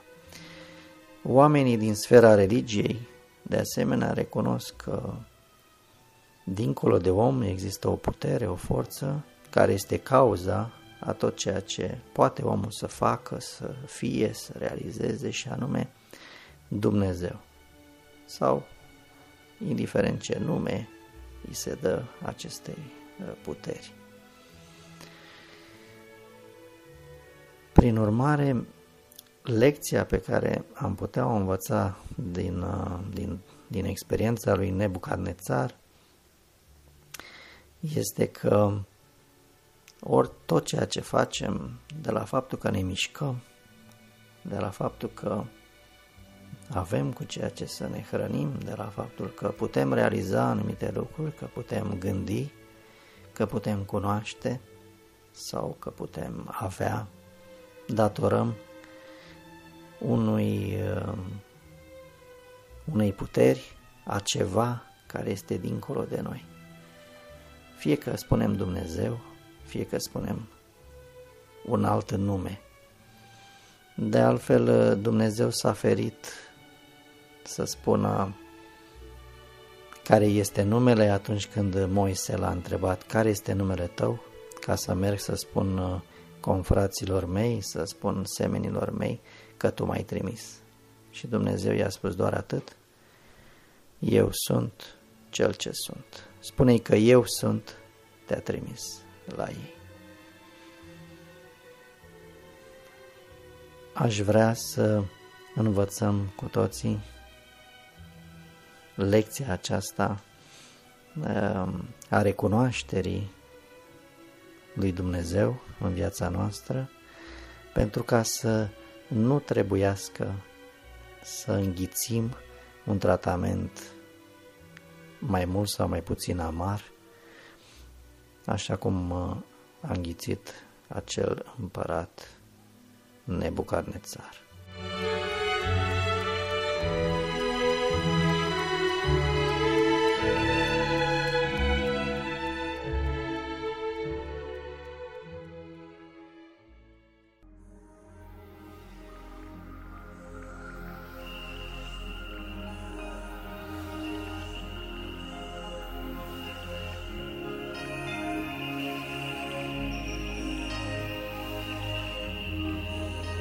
Înserare liniștită, nu știm ce fel de noapte poate aduce, la ce ne putem aștepta când un amurg învolburat, cu soarele sfârtecat de furtună, peste ultima rază a zilei, neguri adună.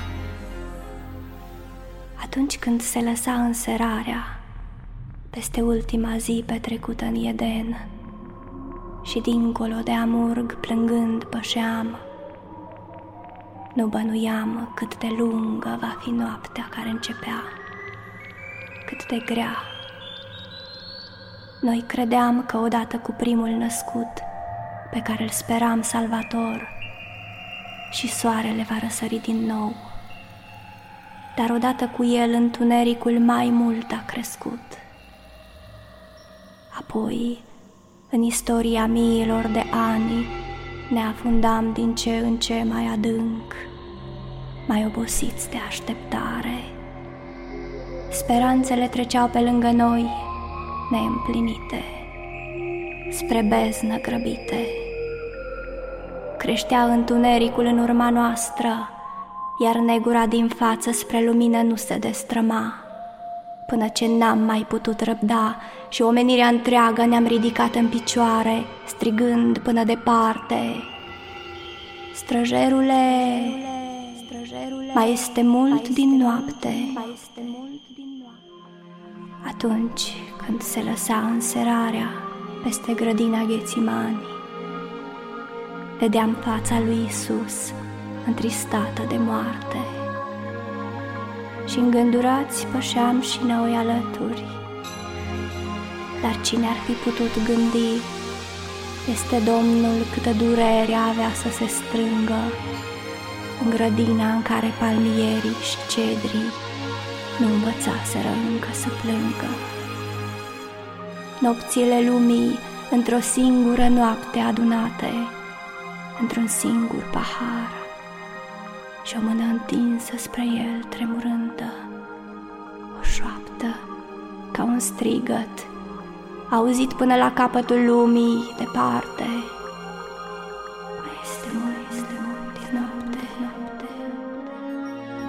Și a mai fost și atunci, când ziua s-a născut în spatele Golgotei, pentru a face loc acelei nopți, când umbrele crucii urcau din adânc și coborau de pe creste ca niște păduri de întuneric grele, ca brațele lumii pline de ură care îl sileau pe Domnul să intre în ele. Unde să cauți o rază? Încotro să te îndrepți? Pe cine să strigi când totul se scufundă? Când până și în cer s-a întunecat lumina? Doar crucea ar mai putea vorbi, dar tace și ea de atâta durere ce poartă. Nu întreabă nimeni cât mai e din noapte, dar El, Iisus, murind, ne vede pe noi dincolo de moarte.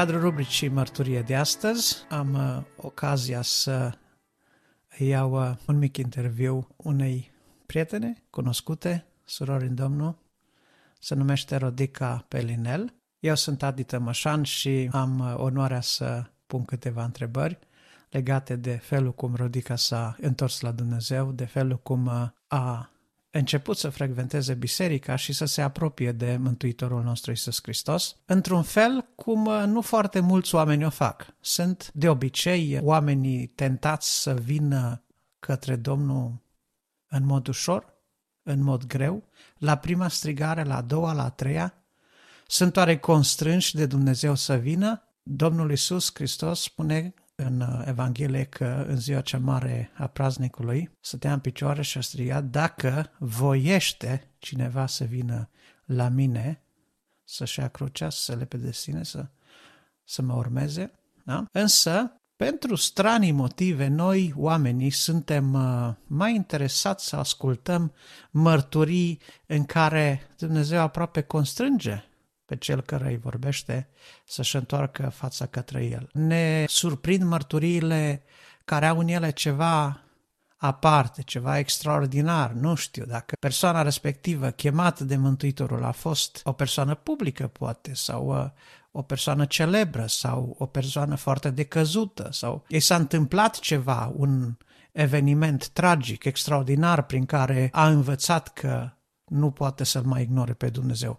Însă, astăzi avem de-a face cu o mărturie a unui om care a ales calea pe care cei mai mulți ar putea să o aleagă atunci când este vorba de a-L primi pe Hristos, calea simplă, calea ascultării, calea acceptării, fără prea multă împotrivire, fără constrângeri, dacă vrem, Astăzi avem de-a face cu o mărturie care înseamnă normalitate atunci când este vorba de invitația făcută de Domnul Isus unui om de a-L cunoaște, de a se întoarce către El pentru mântuire. Rodica, spun lucrurile acestea pentru că mă refer la întoarcerea ta. Am vorbit pe scurt sau în câteva linii mari despre felul cum te-ai întors la Mântuitorul nostru, cum ai fost mântuită, dar o să-ți dau ție ocazia să spui cum s-a întâmplat lucrul ăsta și pe măsură ce vei uh, povesti, probabil o să adaug și alte întrebări care să ne conducă și spre alte detalii. Bine ai venit și te ascultăm! Bine te-am găsit, Adi, și vă spun și eu bun găsit tuturor. Ne auzim acum și într-o altă... Până acum eram eu cea care puneam întrebări, acum se schimbă lucrurile, sunt eu cea care mi se pun întrebări. Cum m-am întors la Dumnezeu? La mine lucrurile nu s-au întâmplat așa spectaculos. Exact cum am auzit la atâția și inclusiv mărturile dinainte, care într-adevăr te lasă pe gânduri. La mine parcă au fost așa de simple toate încât uh, nici nu știu ce să spun. Eu uh, mergeam la Biserica Ortodoxă într-o perioadă, când eram la serviciu, aveam o colegă care mergea la biserică și cu ea mergeam la Biserica Ortodoxă, ea fiind dintr-o familie de ostași. Și chiar ținea legătura cu biserica, era foarte religioasă, așa o vedeam eu. Și într-o seară s-a dus la biserica creștină după Evanghelie, i-a plăcut foarte mult. După ceva vreme mi-a spus că s-a întors la Dumnezeu, zic, hai că vreau să merg și eu odată, să văd și eu ce pe acolo. Eu spun foarte sincer, nu eram dornică să-mi schimb religia, nu eram dornică să schimb ceva în viața mea, dar curiozitatea m-a împins să merg în direcția asta și, într-adevăr, am mers la biserică și exact în seara aceea, dacă Carmen își mai aduce aminte, pentru că era în biserică pe atunci, venise un uh, misionar din uh, Germania, era parcă în vremea aceea prin Papua Noua Guinee și vorbea despre lucrarea lui de acolo. Eu am fost foarte mișcată și impresionată totodată de faptul că el și-a lăsat tot confortul, toată viața asta comodă care poți să o ai în Occident, pentru a te duce undeva să slujești niște oameni care nu numai că nu-ți spun nici măcar un mulțumesc, ci pot să-ți facă și mult rău. Pornind de la acest gând al meu, mi-am dat seama că totuși trebuie să fie o putere mai presus de voința ta, de capacitatea ta de înțelegere care te împinge să faci astfel de lucruri. Mi-am pus de multe ori întrebări despre Dumnezeu, dar mie mi-a, nu știu, am avut nevoie de o dovadă concretă.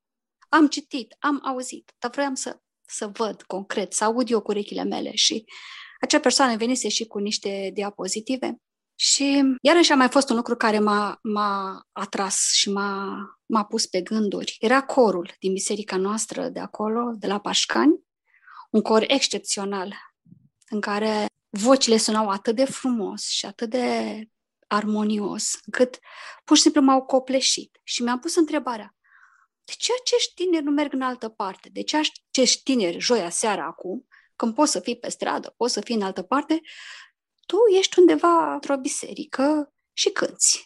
E, lucrurile astea pe mine m-au, uh, m-au împins și m-au determinat să-L caut pe Dumnezeu. E adevărat. Nu poți să spui că gata, l-am găsit pe Dumnezeu, acum știu totul. Nu, e un prim pas. Dar a fost pasul de care am avut nevoie pentru a merge mai departe. Și de atunci, acolo am rămas, acolo am slujit, acolo am început să mă implic, și cam asta e. Deci, cu alte cuvinte, dedicarea unor oameni pentru Dumnezeu și felul că ai înțeles că oamenii pot sluji în urma unei chemări lui Dumnezeu și o pot face cu dedicare și cu plăcere, în ciuda altor opțiuni existente, te-au făcut să te gândești că dacă există atâta dedicare în uh, jur pentru Dumnezeu, trebuie că Uh, Dumnezeu acesta trebuie să, să existe cumva, trebuie să lucreze cumva între oameni, pentru că altfel uh, lucrurile care se întâmplau acolo erau oarecum neobișnuite pentru un om de rând. Absolut, deci eu am considerat că Dumnezeu nu e doar o filozofie de viață.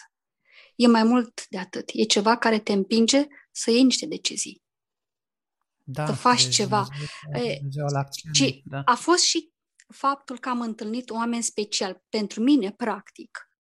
în momentul când m-am întors la Dumnezeu și am cunoscut acei oameni, l-am văzut pe Dumnezeu în acțiune. Aveam o viață închisă, retrasă, eram tot timpul cu căștile pe urechi și ba o, o carte, ba un teatru, ba o muzică, retrasă în lumea mea.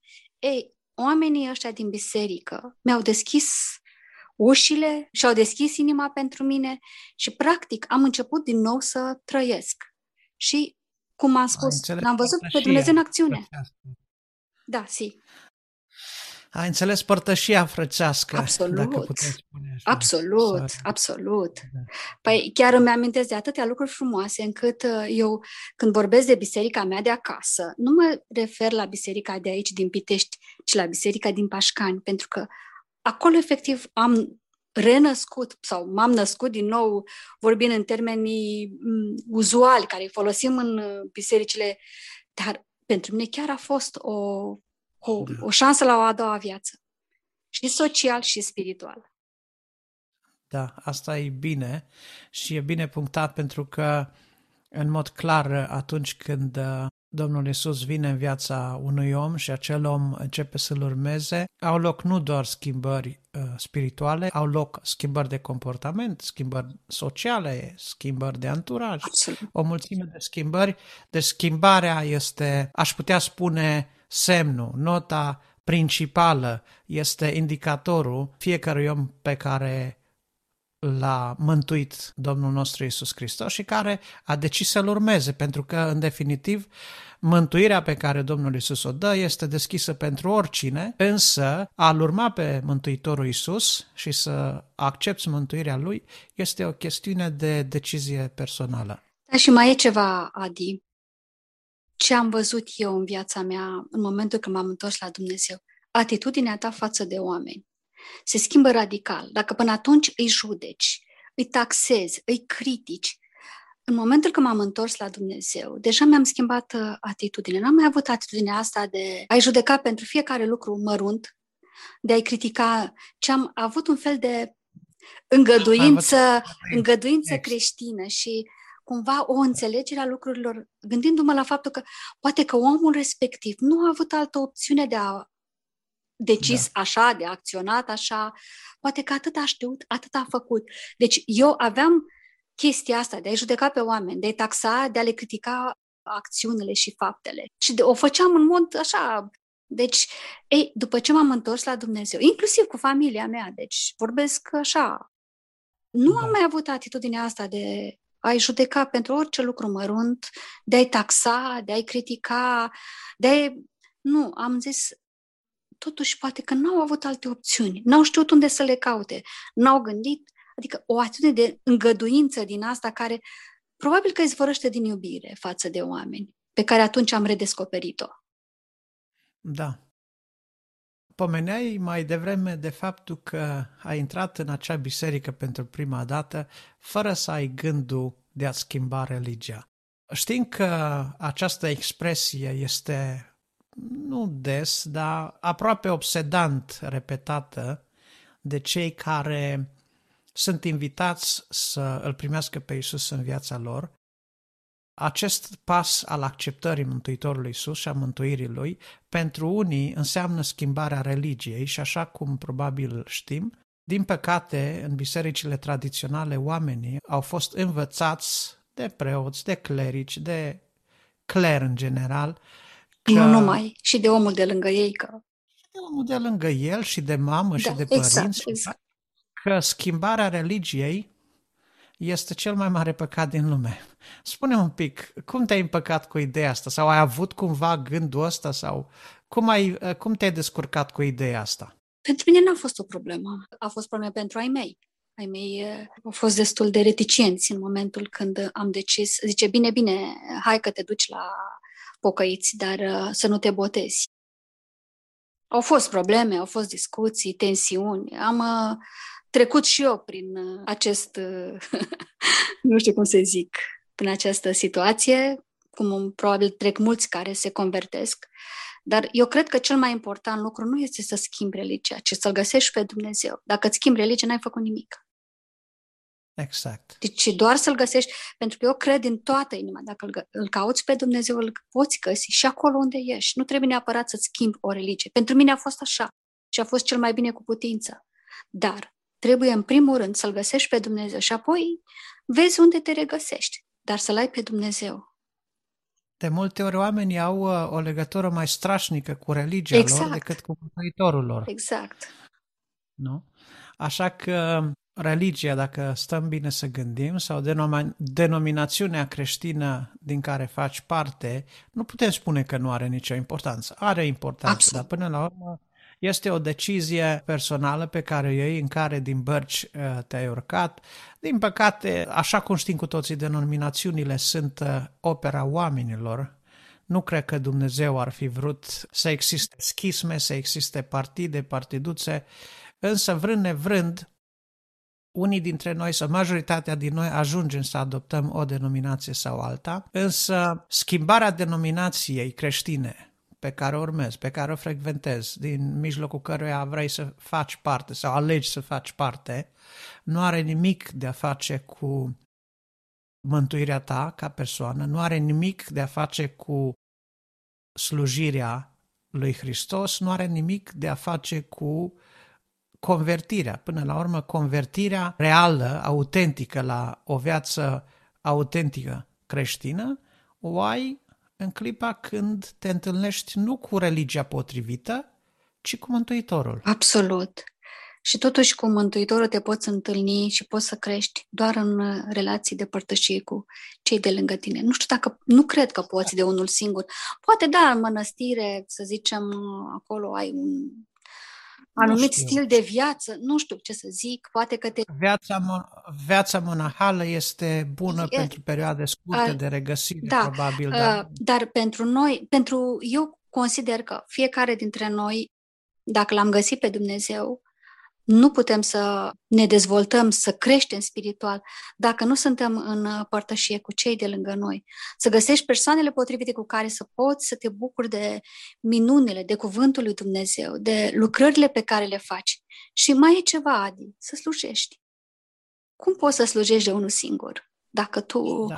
nu ești motivat de Dumnezeu, cum poți să-i slujești pe frații tăi dacă tu nu ești în părtășie cu ei? Da. Și asta zic eu, uh, cel mai important lucru este să-L cauți pe Dumnezeu și acolo unde ești, să, să împlinești cuvântul Lui, să iubești, să slujești, să te implici, să dăruiești din tine, din tot ce poți, ca cu adevărat să se vadă chipul Lui în, în fiecare dintre noi. Cum ai ajuns uh, în biserica de la Pașca în Bunoară? Acum, uh, cred că în partea de slujire ești implicată și aici unde locuiești acum. Dar cum ai ajuns de la statutul de prieten al bisericii, al comunității sau de, nu știu, numesc la statutul de uh, slujitor al lui Dumnezeu da. sau la fraților? Nu știu, am avut uh, privilegiul de a fi o persoană agreată destul de ușor de multe persoane din biserică. E un privilegiu și ăsta să te îndrăgească lumea, să te iubească lumea, să simți că ești plăcut. Și mai e ceva. Eu, prima dată când am slujit, am început să spun poezii. Îmi place foarte mult să spun poezii. Mă regăsesc în uh, cuvinte mai mult decât în lumea notelor muzicale. Dar asta e o altă poveste pe care poate o să spun cu altă ocazie. Și mai îmi plăcea ceva. Era un cor acolo în biserică, cum am mai spus, Țin minte, Carmen era o soprană excelentă și mai erau câteva fete pe acolo pe care le admiram așa cu toată inima și m-am implicat și eu. Și de aici uh, a pornit uh, slujirea mea în biserică. Deci cântam, dar și mai spuneam din când în când câte o poezie kilometrică, pentru că așa e la în dragostea din tâi. Uiți puțin simțul măsurii, e, înveți poezii kilometrice și le spui E adevărat, îmi plăcea chestia asta și le spuneam din toată inima, dar uh, uneori poate că mai și plictisea, nu știu ce să zic. După aia m-am lăsat de chestia asta cu poezii lungi, am început să trec mai ales pe partea muzicală pentru că mi s-a cerut chestia asta, mi s-a cerut să cânt. La da. oameni le plăcea cum cânt. Eu nu realizam că e cine știe ce de capul meu, pentru că eu nu, nu realizam că, într-adevăr, ceea ce spun eu prin muzică poate, într-adevăr, să fie de folos și frumos și încurajator decât să umplu programul preferam să nu o fac, dar... Totdeauna, totdeauna există o modestie acolo unde este o lucrare autentică. Dar uh, m-au cerut oamenii să cânt și uite așa, m-am trezit că... Da. Da. Știu că acum te ocupi de o orchestră și știu că... E, acum nu, pentru că în pandemie nu s-a mai putut. Nu în pandemie, da, mă rog, în perioada pre-pandemie. Care au fost provocările tale? Că știu că nu e ușor să conduci o orchestră ca persoană văzătoare, dar ca nevăzător încă e o provocare și mai mare, pentru că, așa cum știm, a conduce o orchestră nu de puține ori implică contact vizual, apoi este partea asta de scriere, de portativ, de citirea muzicii pe care uh, tu o faci diferit, eu o fac diferit. Cum, cum se întâmplă lucrurile astea? Cam ce trebuie să faci să muncești și... În primul rând trebuie să fie muncă de echipă. Trebuie să fie o muncă în echipă. Nu poți să faci de unul singur.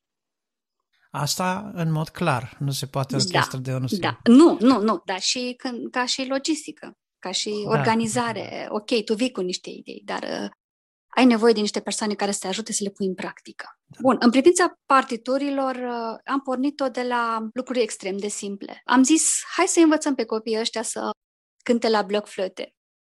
Și bloc flötele e un instrument care chiar merge la copii. Eu nu știu ce e, sincer să fiu. E un fluier uh, care se cântă la folk, Adi. Așa. Uh, sau un flaut nemțesc, îi mai zice. O să-ți trimit să vezi despre ce e vorba, ca să știi cum sună. Sună frumos, mie îmi place. Dacă e și un, un instrument de calitate, chiar sună superb. Așa. Și am început cu chestia asta. La început pe o singură voce, după aia două voci și acompania de chitară, știi, chiar suna frumos. Și din aproape în aproape am zis cum mă scriam partiturile, că să-ți răspund și la întrebarea asta. Pur și simplu le-am scris pe litere. Nu puteam să le fac partiturile, să le scriu eu personal, cu da. portative, cu toate alea. Nu, n-ai cu, ca și nevăzător și nu-și nu știam. Le scriam do, d, o, la, l, a. Și tot așa, știi? Ei, când era vorba de notele de sus, le puneam cu caractere mari, știi? Ceva de genul ăsta. Dacă erau două note de la, două pătrimi, puneam un doi pe acolo. Improvizat o chestie de genul ăsta. În orice caz, am ajuns uh, la stadiul ăsta de a învăța pe copii să cânte, ceea ce era pentru mine extraordinar și mai ales să cânte și pe voci. Că făceam, uh, improvizam foarte mult ca să cântăm, să se poate cânta pe voci, pentru că instrumentul ăsta nu are decât o octavă jumate. Deci, ca da. să poți să cânti o cântare pe 3-4 voci, deja trebuie să improvizezi da. la greu, să faci floricele, să faci... Și după aia mai băga și mandoline. Ei, cum um, procedam de obicei, întrebam. Și aveam persoane care mă ajutau, care, cu care colaboram. Aveam în biserică niște persoane foarte ok, care chiar au percutat la nevoile mele da. Și da. cu care chiar am făcut o treabă bună. Ce să zic, am Mulțumit Domnului de multe ori pentru că mi s-a permis și s-a avut încredere în mine să-mi dea o astfel de lucrare pe mână.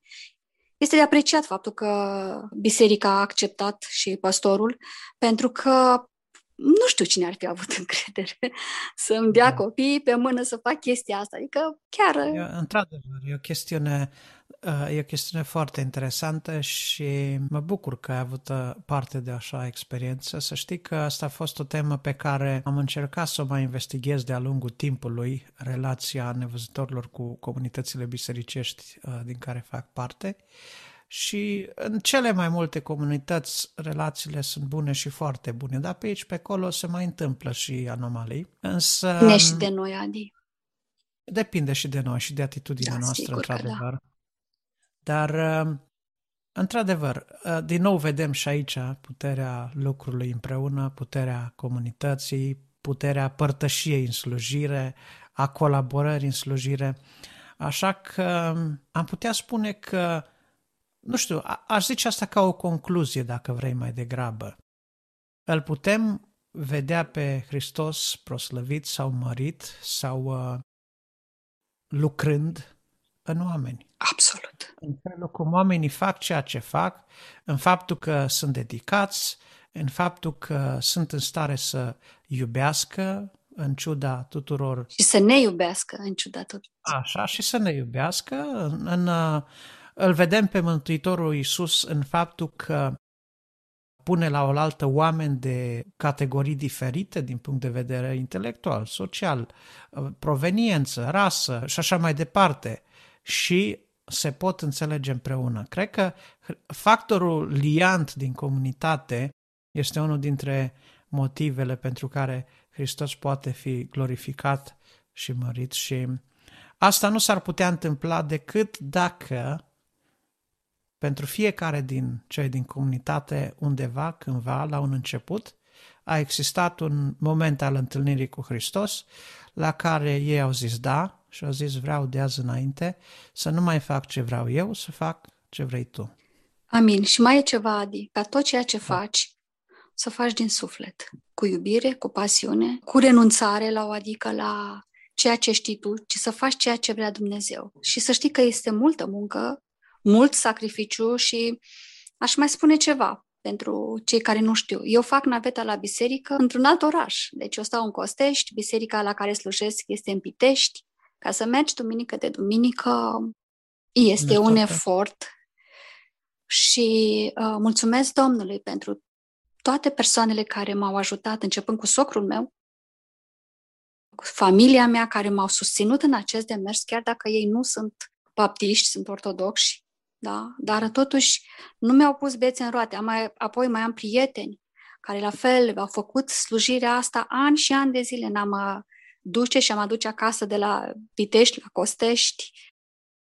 Ce să zic, adică și a fost un efort dar care l-am făcut cu drag și l-am făcut și pentru că am fost motivată de iubirea celor care m-au ajutat să fac lucrul ăsta. Și am avut sentimentul că sunt omul potrivit la locul potrivit în biserică, cel puțin pentru moment. Ce va fi mai în viitor? Nu știu, pentru că e distanța aceasta. Cum va fi? Ce o să fie? Nu știu. Dar deocamdată mulțumesc Domnului și sunt tare fericită că am putut să-L slujesc în biserică și încă mai pot, că, cu ce mai pot. Cât voi mai putea. să mai poți mult și bine. Într-adevăr, numai într-o, într-o comunitate creștină autentică, în care putem vedea dragostea și dăruirea unuia pentru altul, putem vedea acest tip de slujire dedicată, dăruită și găsim oameni care pot fi ajutorul potrivit la locul potrivit, adică Uh, tu ai avut oameni care te-au ajutat să faci naveta asta. Eu, la rândul meu, de exemplu, când eram mai implicat în lucrarea misionară, am avut oameni care au condus mii și zeci de mii de kilometri cu mine în mașini, au fost șoferii mei sau însoțitorii mei sau ajutoarele mele să pun boxe, stații, microfoane și așa mai departe. Deci sunt oameni, sunt oameni cu inimă și oameni care uh, Uh, slujesc și oamenilor și lui Dumnezeu cu mare drag și asta doar pentru că, așa cum a zis, Isus a intrat într-o zi în viața lor. Rugăciunea mea este să intre și în viața celor care ne ascultă și vor avea parte și ei de acea transformare, de acea schimbare despre care vorbeam mai devreme că s-a întâmplat și în viața ta și și că... mai am și eu o rugăciune și o rugăminte. Fraților, mergeți la biserică, unde puteți, cum puteți, nu părăsiți bisericile. Mergeți și slujiți Domnului slujindu-i pe frații. Amin. Mulțumesc, Rodica, pentru acest interviu. Dumnezeu să te binecuvinteze și să-ți dea har și pace și putere să slujești mai departe. Amin. La fel să fie și pentru tine, Adi, și, și dumneavoastră, stimați ascultători. Sperăm să vă fie fost de folos tot ceea ce am spus, că v-am spus din inimă și cu mult drag. În încheierea acestui interviu cu Rodica, să ascultăm cântând la chitară și conducând orchestra din Pitești în același timp.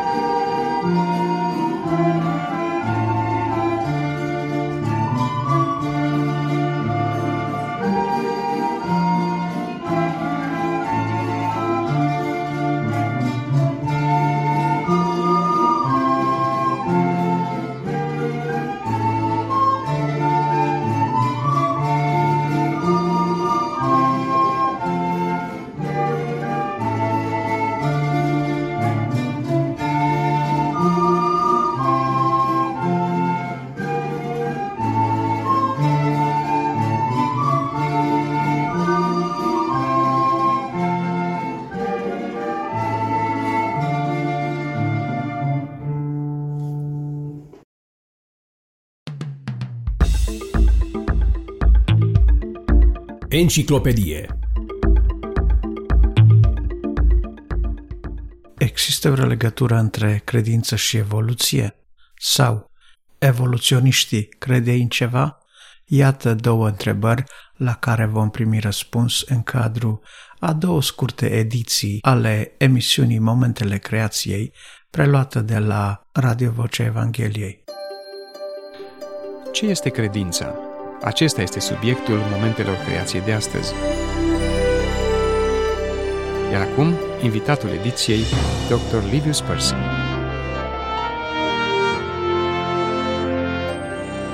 Ce este credința? Înseamnă oare să crezi ceva în ciuda dovezilor observate, așa cum spun unii?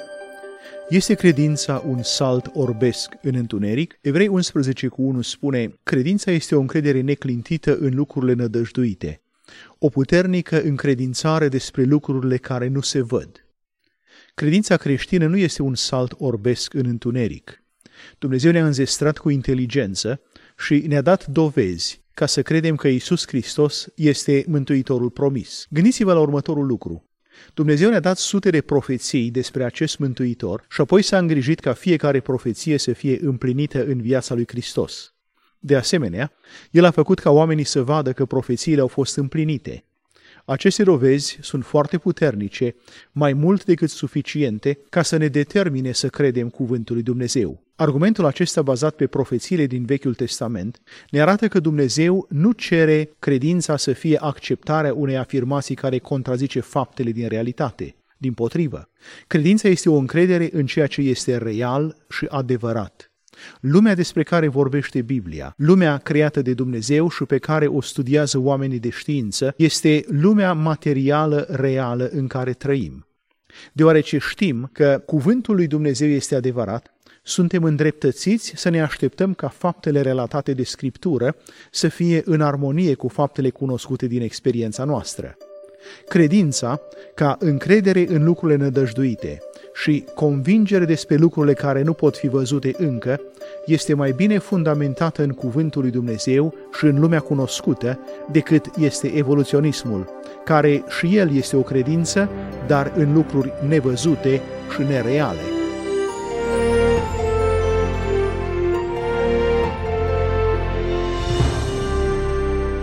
Fiți alături de noi și la următorul moment al creației care proclamă evidențe ale adevărului lui Dumnezeu. În ce își pune un evoluționist încrederea? Răspunsul urmează să-l aflăm la ediția de astăzi a emisiunii Momentele Creației. Și acum, invitatul ediției, Dr. Livius Percy.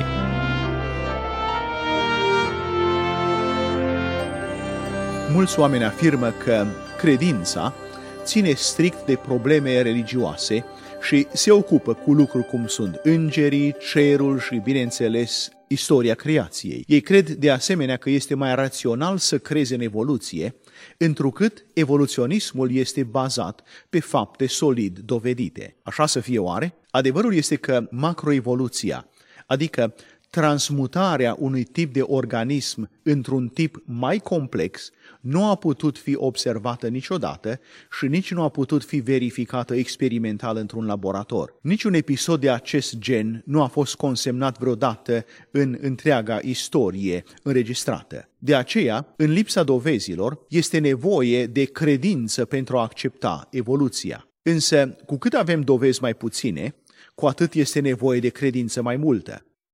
Oamenii de știință evoluționiști recunosc uneori că și ei interpretează lumea prin prisma credinței lor.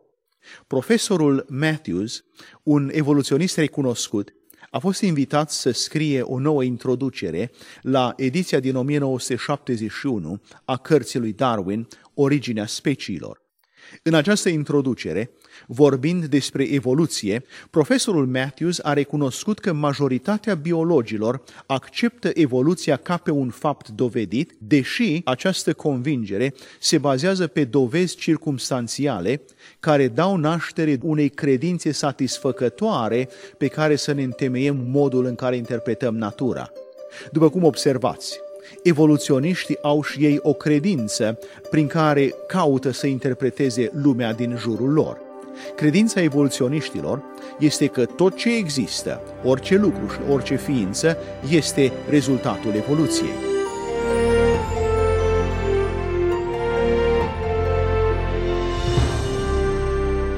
Se pare că în lipsa dovezilor și a verigilor pe care le caută oamenii de știință evoluționiști, ei apelează la credință. Credința în evoluție, desigur. Dar nu este oare mai logic să crezi că Dumnezeu a creat totul din nimic decât să crezi că nimicul s-a autocreat și s-a autoorganizat până într-acolo încât un pește a devenit filozof?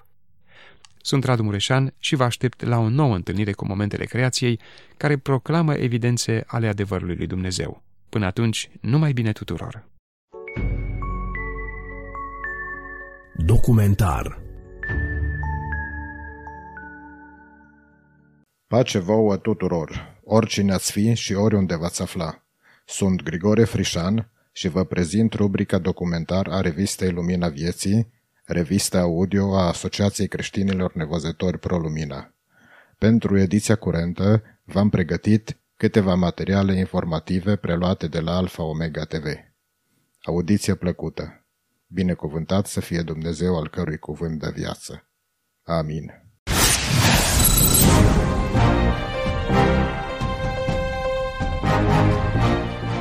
Dacă sunteți un creștin copt și trăiți în anumite părți ale Egiptului, s-ar putea să fiți amenințat de o bandă de musulmani. Din acest motiv, un grup cunoscut de monitorizare a recomandat Statelor Unite să pună presiune pe guvernul egiptean pentru a-i proteja pe copți.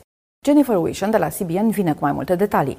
Deși situația creștinilor din Egipt s-a îmbunătățit, violențele comise împotriva lor de către musulmani extremiști sunt des întâlnite. Pentru a afla noutățile cu privire la viața creștinilor din Egipt, stăm de vorbă cu comisarul american pentru libertatea religioasă la nivel internațional, Neidin Meianza. Neidin, este mereu o plăcere să te văd. Mulțumesc, mulțumesc pentru invitație. Spune-ne cum e viața creștinilor din Egipt în această perioadă. Egiptul continuă să fie un loc dificil pentru creștini din cauza discriminării sistematice. Ei compun 15% din populația de 16 milioane a Egiptului, fiind astfel cea mai mare comunitate de creștini din Orientul Mijlociu. Însă este un loc dificil pentru ei din cauza ostilității manifestate împotriva creștinilor, mai ales în Minia, în Egiptul de Sus, unde au avut loc multe acte violente în ultimii ani. Am văzut un raport din acea zonă potrivit căruia o femeie creștină în vârstă a fost dezbrăcată și drogată pe stradă de un grup de musulmani. Ce se întâmplă când musulmani extremiști atacă creștini în Egipt? De cele mai multe ori se recurge la întâlniri de reconciliere. Când se comit acte de violență împotriva creștinilor sau a bisericilor în aceste zone rurale, făptașul nu este arestat și predat autorităților, ci se apelează la liderul satului. El va merge la un consiliu de reconciliere pentru a pune capăt cât mai repede tensiunilor. Fiecare parte își recunoaște vinovăția și aproape de fiecare dată făptașul este scutit de orice consecințe. Adesea, victima este constrânsă să-și părăsească locuința sau satul. Nu există justiție, nu se aplică o pediapsă, oamenii nu plătesc pentru săvârșirea unor astfel de acte de violență. Potrivit unui lider creștin, pentru sângele vărsat al credincioșilor, nimeni nu plătește în Egipt. Care este problema sistematică în cadrul guvernului? Președintele El Sisi a făcut o declarație pozitivă despre creștini. E clar că simpatizează această comunitate.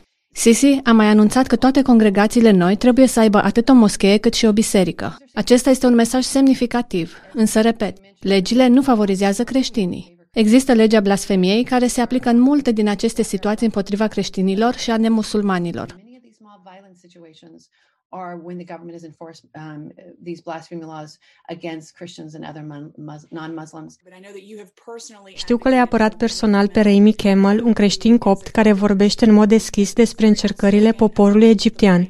El a fost arestat de mai bine de un an și este reținut. Care sunt informațiile recente legate de situația lui?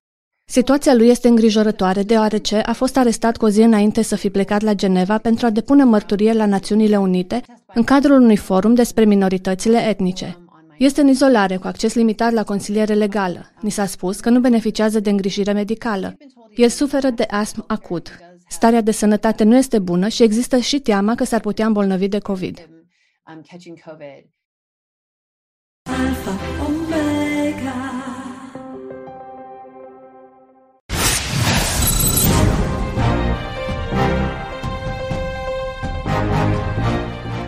China a impus o nouă lege strictă privind securitatea pentru a controla și mai mult Hong Kongul. Au fost arestați creștini, politicieni și activiști pro-democrație. Mulți fug din orașe, alții trec în ilegalitate. Care este reacția bisericii din Hong Kong față de această persecuție? Urmăriți reportajul.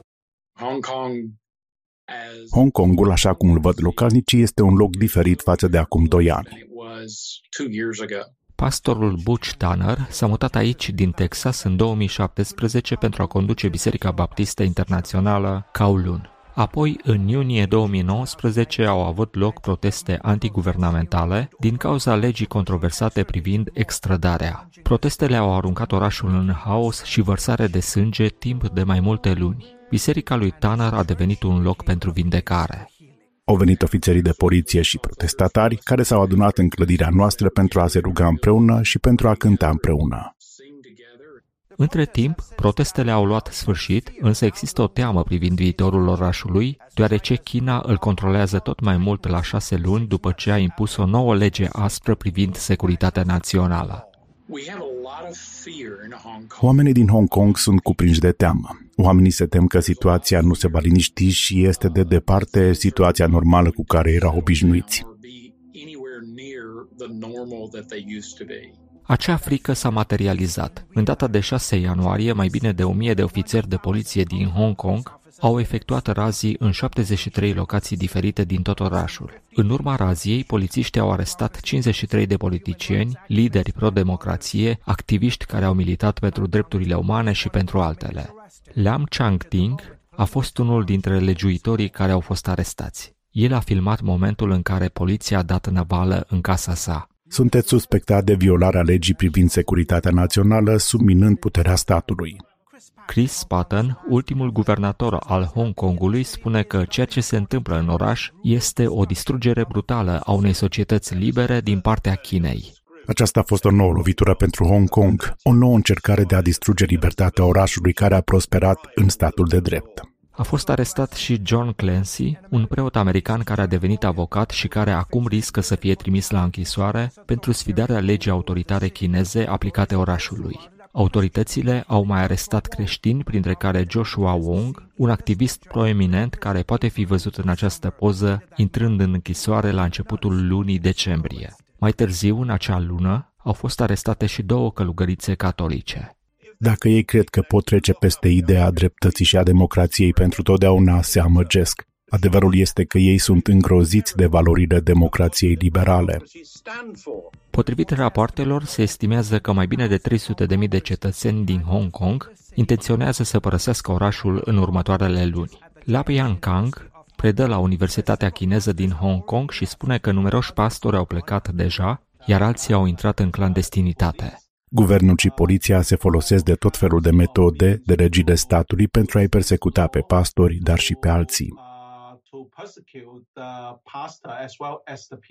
Beijing a apărat arestările în masă în ciuda faptului că fostul secretar de stat Mike Pompeo a cerut eliberarea lor. Nimeni nu beneficiază de privilegii dacă nu respectă legea. Legea trebuie respectată și oricine încalcă legea trebuie tras la răspundere.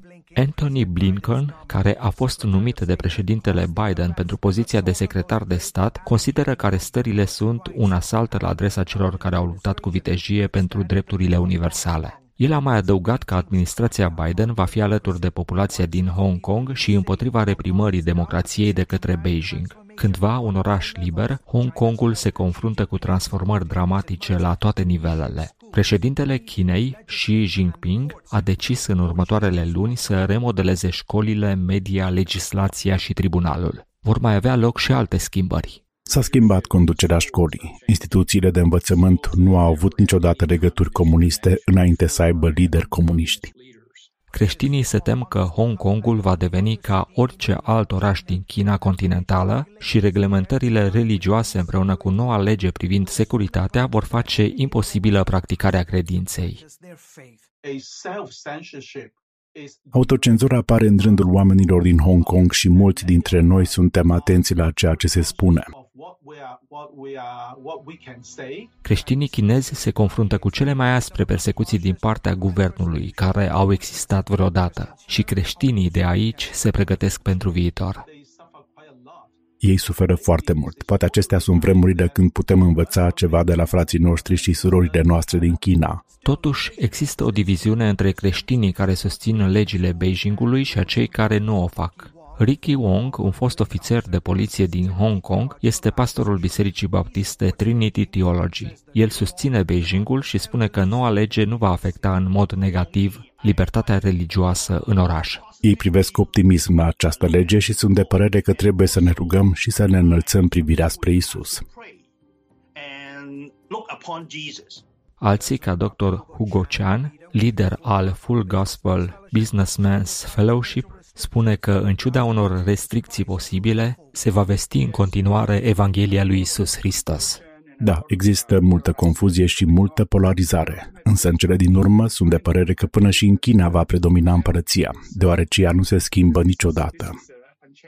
De la izbucnirea pandemiei, majoritatea bisericilor din Hong Kong își țin serviciile în mediul virtual. Biserica pastorului Tanner se întâlnește în grupuri mici de case. Voi continua să conduc oamenii în așa fel încât să-și concentreze atenția asupra lui Isus, pentru ca poporul nostru să fie lumină în întuneric și speranță în mijlocul distrugerii. Tanner spune că va continua să proclame cu mult curaj mesajul dragostei, indiferent ce va urma. Indiferent la ce ne uităm și pentru ce ne pregătim, orice s-ar întâmpla, Trebuie să vorbim despre Isus, chiar dacă asta înseamnă să suferim, chiar dacă asta înseamnă să fim exilați.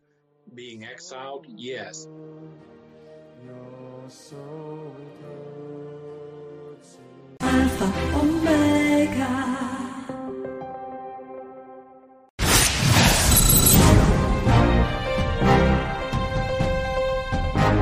Bine ați venit la această ediție a emisiunii Mapamont Creștin. După ce Joe Biden a fost investit ca al 46-lea președinte, întrebarea care apare este Oare la ce se pot aștepta Statele Unite ale Americii? Vor avea parte de mai multă libertate și prosperitate sau GAFA va impune mai multe restricții pentru a crea un nou regim totalitar?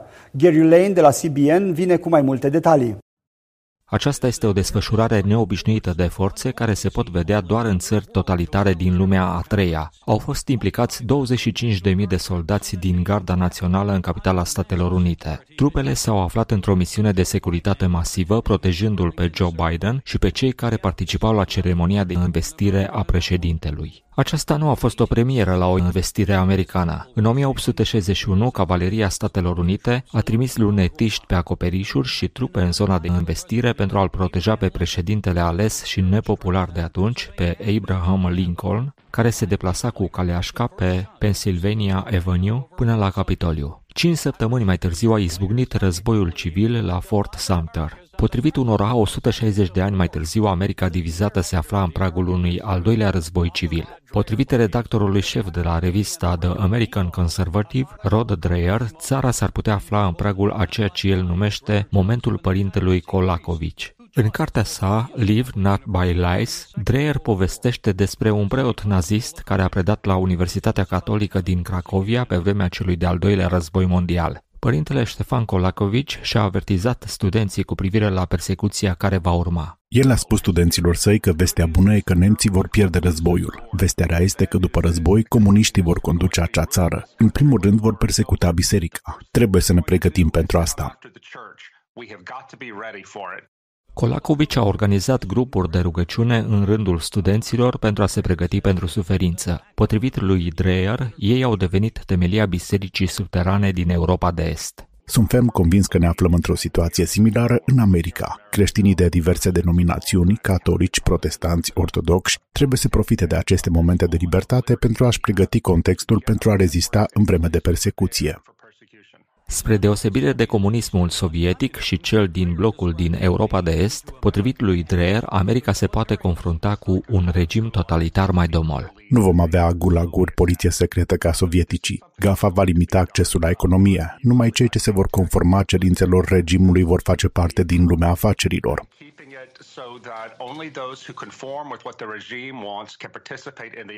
Cenzurarea libertății de exprimare de către rețelele de socializare și închiderea recentă de către Amazon a serverelor Parler, un site popular în rândul conservatorilor, sunt indicii privind viitorul. Marile afaceri și Gafaș își vor folosi libertatea lor într-o societate bazată pe piața liberă pentru a marginaliza și a oprima pe cei care trebuie cenzurați, printre ei aflându-se politicieni conservatori și credincioși conservatori.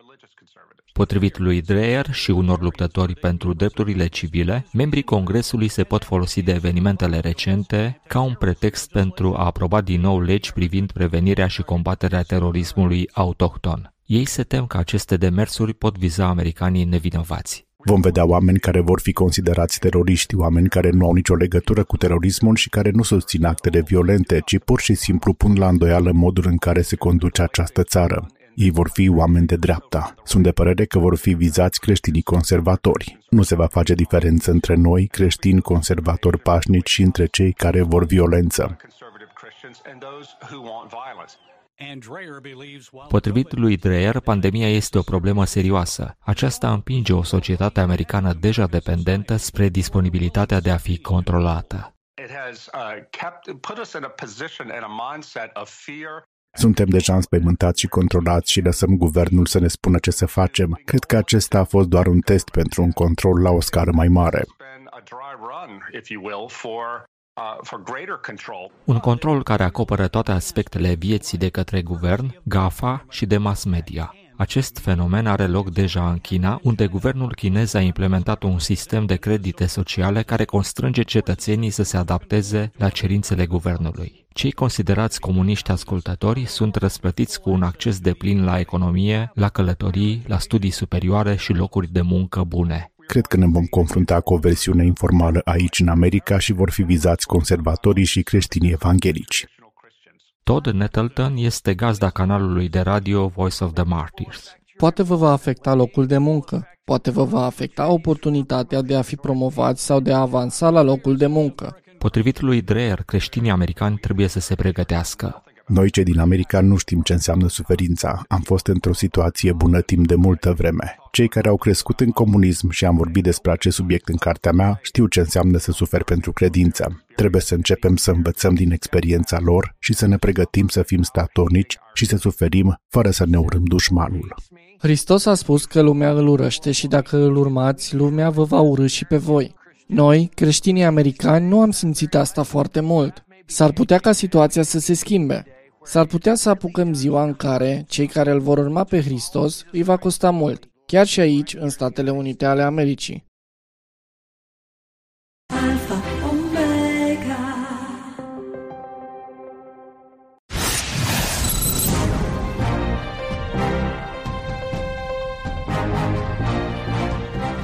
Ce crede președintele Donald Trump despre Isus Hristos și despre Biblie? Este o chestiune arzătoare pentru mulți. David Brody de la CBN a scris o carte care se intitulează Credința lui Donald Trump, o călătorie spirituală. El a vorbit cu Gary Lane despre credința președintelui și despre modul în care răspunde la critici. Urmăriți interviul. Cartea se intitulează Credința lui Donald Trump și nu Sfințenia lui Donald Trump. Această carte nu e apărarea lui Donald Trump. Cartea vorbește despre anii 70-80, despre căsătorii și infidelități. Însă el se află într-o călătorie spirituală și cred că asta este ce aflăm. El se întâlnește cu oameni cu care nu s-a mai întâlnit. El a crescut în biserici prezbiteriene. Acum se întâlnește cu penticostali și începem să vedem roadele. În carte găsim multe povești din culise despre latura sa plină de compasiune și despre cum îl caută pe Mike Pence pentru rugăciune indiferent unde se află, într-o campanie sau un biroul oval și îi cere să se roage. Nu Mike Pence e cel care merge la președinte și îi spune, hai să ne rugăm. Însă Dumnezeu se descurcă cu curiozitatea.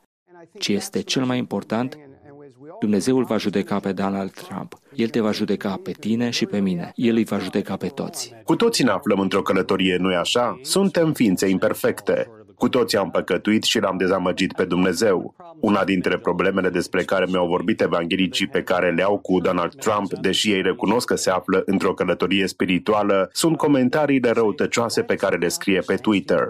Ei spun că un creștin nu ar trebui să facă așa ceva. Ce le spui? El vine din New York. Timp de decenii a frecventat cercurile oamenilor de afaceri din New York. El are această mentalitate de bătăuș de pe stradă. În ultimii ani a dat de oameni care îi spun să scrie comentarii mai blânde pe Twitter, însă e greu să scape de unele obiceiuri. Încă nu a învățat să întoarcă și celălalt obraz. Nu, dar lucrează la asta. Și eu. Nu știu despre tine. Cu toții trecem printr-un proces de dezvoltare, nu-i așa? La prânzul cu prezentatorii TV, acum o lună, Donald Trump a spus că, în calitate de om de afaceri, el nu a avut nevoie de suflet. Nu a fost nevoie de suflet. Era vorba doar de afaceri, de bani. În calitate de președinte, el trebuie să pună suflet. Apoi, ce am văzut la micul dejun de rugăciune național? Asta a fost interesant. A fost foarte umil, nu-i așa? A fost foarte umil. La micul dejun de rugăciune național anterior a vorbit doar de indicele de popularitate, despre amendamentul Johnson, despre planurile sale. A vorbit doar despre el. A doua oară ce a făcut? A vorbit mai puțin despre propria persoană și mai mult despre Dumnezeu. A avut loc o schimbare subtilă din partea lui Donald Trump. De ce? Am scris despre asta în carte, despre ce se întâmplă în culise. Cine îl influențează cel mai mult pe președinte în această călătorie spirituală? Două persoane, Paula White și Mike Pence. Sunt convins de asta. Pentru Donald Trump, Mike Pence e mai mult decât un prieten. El vede că acest bărbat își practică credința în public și nu îi este rușine. Asta prinde la Trump pentru că lui îi plac oamenii pătimași, iar Mike Pence este pasionată de credință și trăiește conform credinței sale, la fel ca Paula White. Ea e unul dintre favoriții lui Trump. Ea poate intra direct în biroul oval sau dacă îl cheamă la telefon, Donald Trump lasă tot și îi răspunde imediat chiar dacă este ocupat. A notat-o în timpul unui serviciu ținut de ea pe un post de televiziune creștin. Se pare că el se uită la emisiuni creștine. La Club 700? Da, este interesant ce mi-a spus Donald Trump în biroul oval. El mi-a spus că a fost prima dată când a frecventat un grup de pastori evanghelici și a spus că l-au impresionat mult. Și începem să vedem și rezultatele. El vede cum își trăiesc viața. Ei nu sunt așa cum și-a imaginat el. Da, și îi place asta. Îi plac oamenii pasionali, indiferent ce îi pasionează. Ei sunt pasionați de Dumnezeu. El respectă preoțimea. Mi-aduc aminte de o altă întâmplare descrisă în carte. Daryl Scott, un pastor și un prieten de-al său din Cleveland, s-a aflat în aceeași încăpere cu Trump și alți pastori. El a spus despre Donald Trump că se mulțumește cu mai puțin decât cu ceva mai măreț. Trump s-a născut în 1946. Are 71 de ani. El își amintește de acele vremuri în care se îmbrăca elegant la biserică, căci oamenii nu mergeau în sandale și pantaloni lăbărțați. Nu că ar fi vreo problemă cu asta și cu mașina de cafea, dar Donald Trump își amintește de acele vremuri. Acesta e motivul pentru care luptă pentru valorile iudeo-creștine. E mai tradiționalist. Da, el își aduce aminte că se citea Biblia și se rugau la școală. Care e problema? Acesta e motivul pentru care vedem disprețul față de corectitudinea politică. Suflet sănătos în trup sănătos. În cadrul rubricii Suflet sănătos în trup sănătos de astăzi, îl ascultăm pe doctorul Emil Rădulescu, vorbindu-ne despre alimentația supraponderalilor și riscul hipertensiunii arteriale. Emisiune preluată de la Radio Vocea Speranței, din păcate nu de foarte bună calitate audio, însă inteligibilă în destulă măsură încât să se poată înțelege toată informația primită. Masa de dimineață să fie consistentă, cea de la prânz ceva mai moderată. Renunțați cu totul la cină. Cei care cu niciun chip nu vor să se mulțumească numai cu două pahare de apă, pot să mănânce un măr sau o portocală, însă nu banane, care au un conținut dublu de zahăr. În al treilea rând, renunțați la dulciul de orice fel, la unt, smântână, margarină și alte grăsimi. Alimentele consumate să fie bogate în fibre, deci pâine integrală, fulgi de cereale, zazavaturi, legume și fructe, însă nu smochine, nu curmale, banane sau stafide. În al patrulea rând, fiți activ fizic o oră în fiecare zi. Atâta tot. Nu tabele cu alimente porționate, nu calcule de calorii. Toți cei care respectă aceste patru puncte vor slăbi și vor putea ajunge la greutatea ideală. În tratamentul nemedicamentos al hipertensiunii arteriale mai sunt câteva elemente de amintit. Azi se știe că printre alte efecte nefavorabile asupra sănătății, cofeina crește tensiunea arterială. O ceașcă de cafea zilnic sau echivalentul în băuturi cola sau Pepsi crește presiunea sistolică și diastolică cu 5 până la 6 mm de mercur. Înseamnă că renunțarea la cafea poate scădea tensiunea arterială cu aceleași cifre. Nu numai că crește presiunea de repaus, ci consumată înainte sau în timpul efortului fizic, cafeaua poate crește tensiunea și frecvența cardiacă peste valorile care se ating numai datorită efortului. Aceasta poate transforma o activitate sănătoasă într-una primejdioasă, crescând în mod apreciabil riscul unui infarct în timpul exercițiului fizic. Într-o lucrare efectuată de cercetătorii de la Universitatea John Hopkins din Baltimore, Statele Unite, și publicată în numărul 2 al revistei Hypertension în anul 1999, se subliniază faptul că creșterea tensiunii arteriale produsă de cafea e cu atât mai mare cu cât consumatorul e mai tânăr. Tinerii consumă multă cofeină prin intermediul băuturilor cola și Pepsi. Mulți nu știu că și alcoolul crește tensiunea arterială. Deja un pahar sau două de vin zilnic realizează o creștere notabilă a cifrelor tensionale. Acesta este motivul pentru care chiar și cei care consumă cantități moderate de alcool au un risc mai mare de a face un accident vascular cerebral. Renunțarea la orice băutură alcoolică face parte dintre măsurile obligatorii pentru scăderea tensiunii arteriale. În ultimul timp s-a observat că alimentele cu un conținut bogat în calciu pot să scadă într-o măsură apreciabilă tensiunea arterială. Un studiu efectuat asupra peste 6.000 de bărbați și femei cu hipertensiune arterială a arătat că fiecare gram de calciu consumat zilnic pare să scadă tensiunea arterială cu 12%. Profesorul James Dwyer, care a prezentat studiul la conferința anuală a Asociației Americane de Cardiologie, avertizează împotriva folosirii tabletelor de calciu. Pacienții, spune profesorul, trebuie să obțină calciul din alimentație. Zarzavaturile, cerealele și semințele de susan sunt surse admirabile de calciu. Și fulgii de ovăs au un efect de scădere a tensiunii arteriale. O cercetare efectuată asupra 850 de persoane a arătat că ingestia zilnică a unei porții de fulgi de ovăz a scăzut tensiunea arterială și colesterolemia. Concluzia studiului este că cei care încearcă scăderea tensiunii arteriale prin mijloace naturale pot obține un câștig neașteptat consumând zilnic fulgi de ovăz bogați în valoroase fibre hidrosolubile. Și cine nu știe că fumatul crește tensiunea arterială?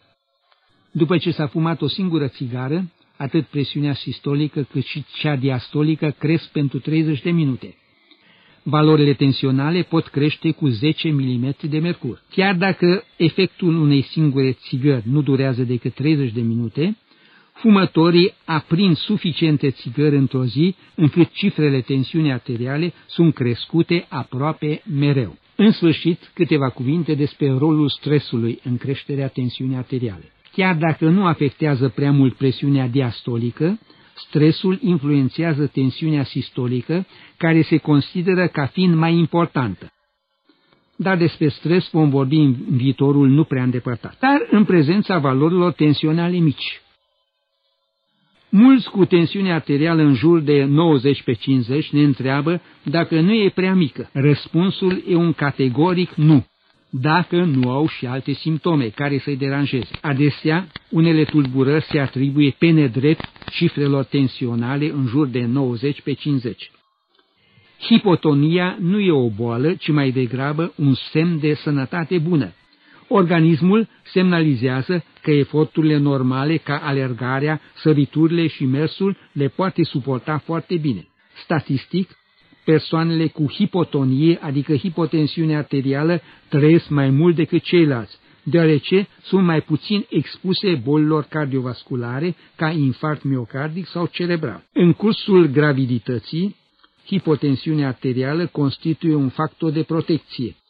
Circulația poate tolera mai bine cantitatea crescută de sânge. Cauza cea mai obișnuită a hipotensiunii arteriale este o tulburare a reglării vasculare în domeniul venos. Prea mult sânge stagnează în venele membrelor inferioare și spre inimă se întoarce o cantitate mică. Astfel, la ridicarea bruscă de pe scaun sau pat, tensiunea arterială în creier poate scădea într-atâta încât să apară amețeli, uneori chiar cu pierderea echilibrului sau a cunoștinței. Pentru a menține o circulație satisfăcătoare, de cele mai multe ori sunt suficiente măsuri foarte simple. Somn suficient, părăsirea fumatului și a băuturilor alcoolice, alimentație bogată în fructe, cereale, legume și zazavaturi, renunțarea la cafea. Persoanele cu varice extinse trebuie să-și pună ciorapii elastici încă în pat, în poziție culcată. Un duș cu apa la temperatura corpului, terminat cu apă rece și fricționarea corpului cu o perie sau prosop aspru, activează circulația, iar activitatea fizică antrenează aparatul cardiovascular. Se mai recomandă mărirea consumului de apă la cel puțin 2 litri zilnic. Rezultate bune se obțin și prin gimnastica de dimineață efectuată în pat. În poziție culcată, întindeți brațele și pedalați cu picioarele 2-3 minute.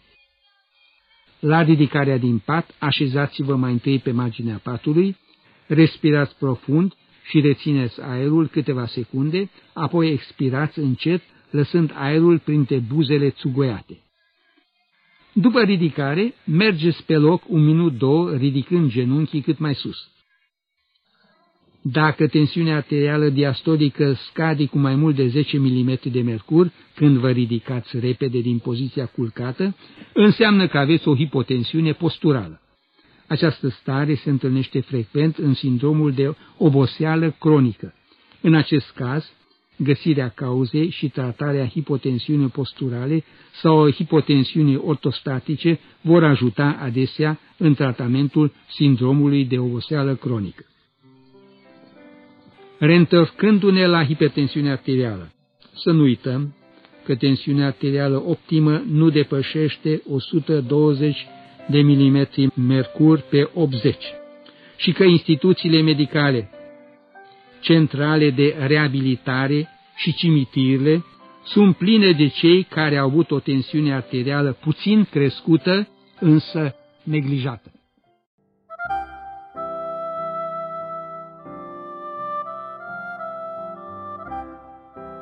Gânduri pe portativ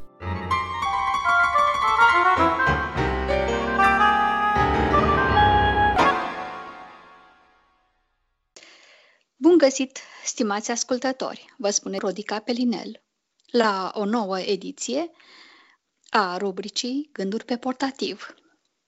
Dacă ne-ați ascultat și la ediția anterioară, ați putut afla câte ceva despre cant autorul creștin Adi Hentea, care ne-a vorbit despre muzica lui, despre viața lui.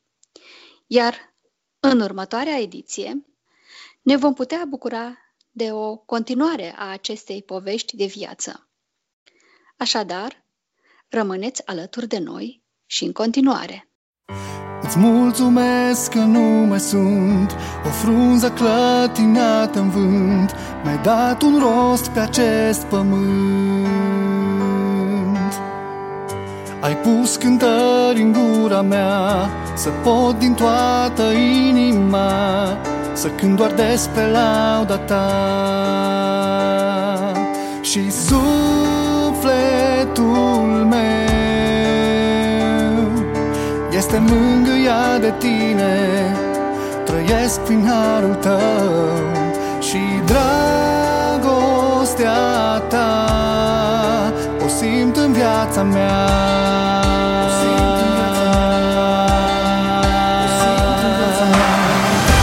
Vin acum să-ți mulțumesc Pentru ce ai făcut în viața mea Pentru tot ce ta Și pentru tot ceea ce sunt. Cât voi trăi pe acest pământ Să te laud eu doresc.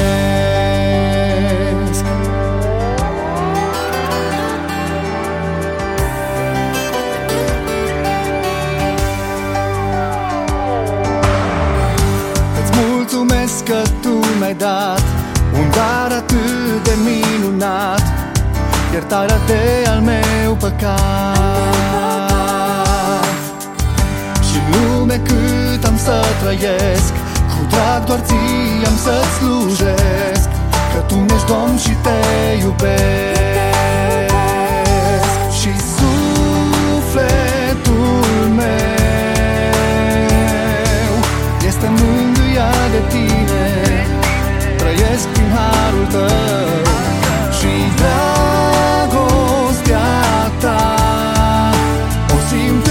viața mea.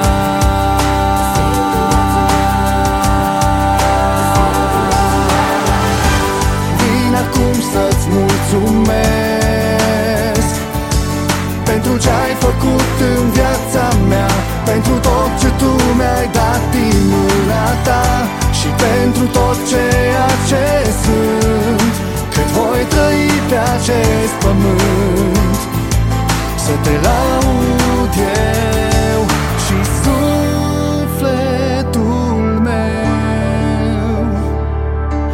Este mângâia de tine Trăiesc prin harul tău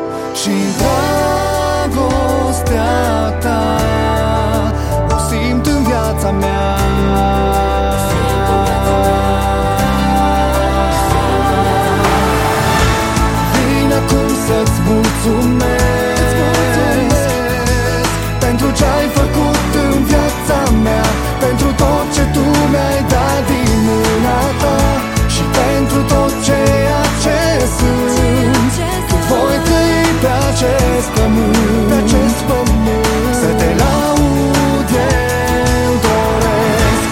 Vin acum să-ți mulțumesc. Pentru ce ai făcut în viața mea Pentru tot ce tu mi-ai dat din mâna ta Și pentru tot ceea ce sunt. Cât voi trăi pe acest pământ,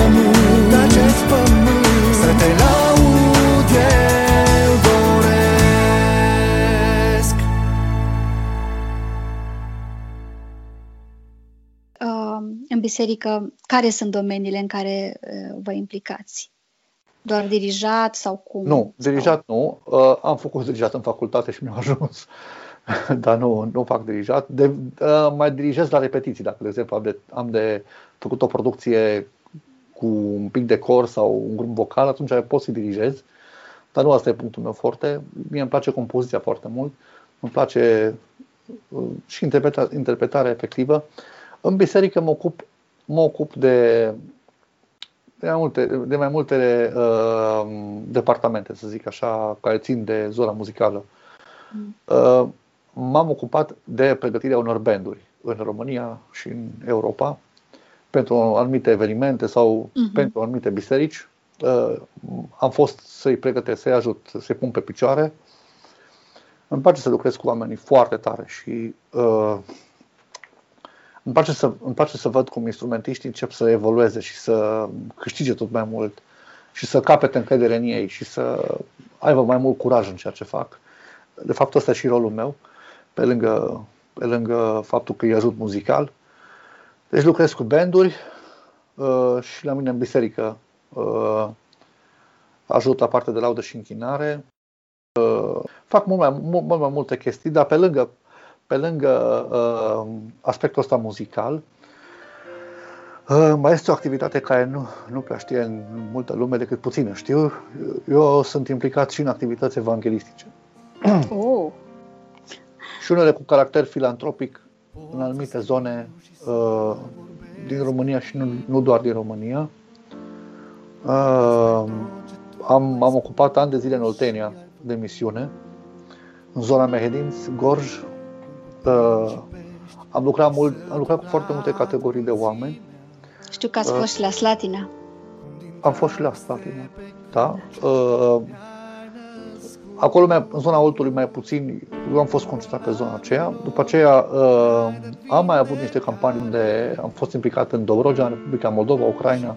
În Ucraina, în ultimii ani, chiar am lucrat cu, cu oameni care au fost refugiați, care au fugit din zona de război și am încercat să ajutăm, să ajutăm efectiv oamenii care au, mers, care au rămas în zona de război din Donbass, din Lugansk și Donetsk.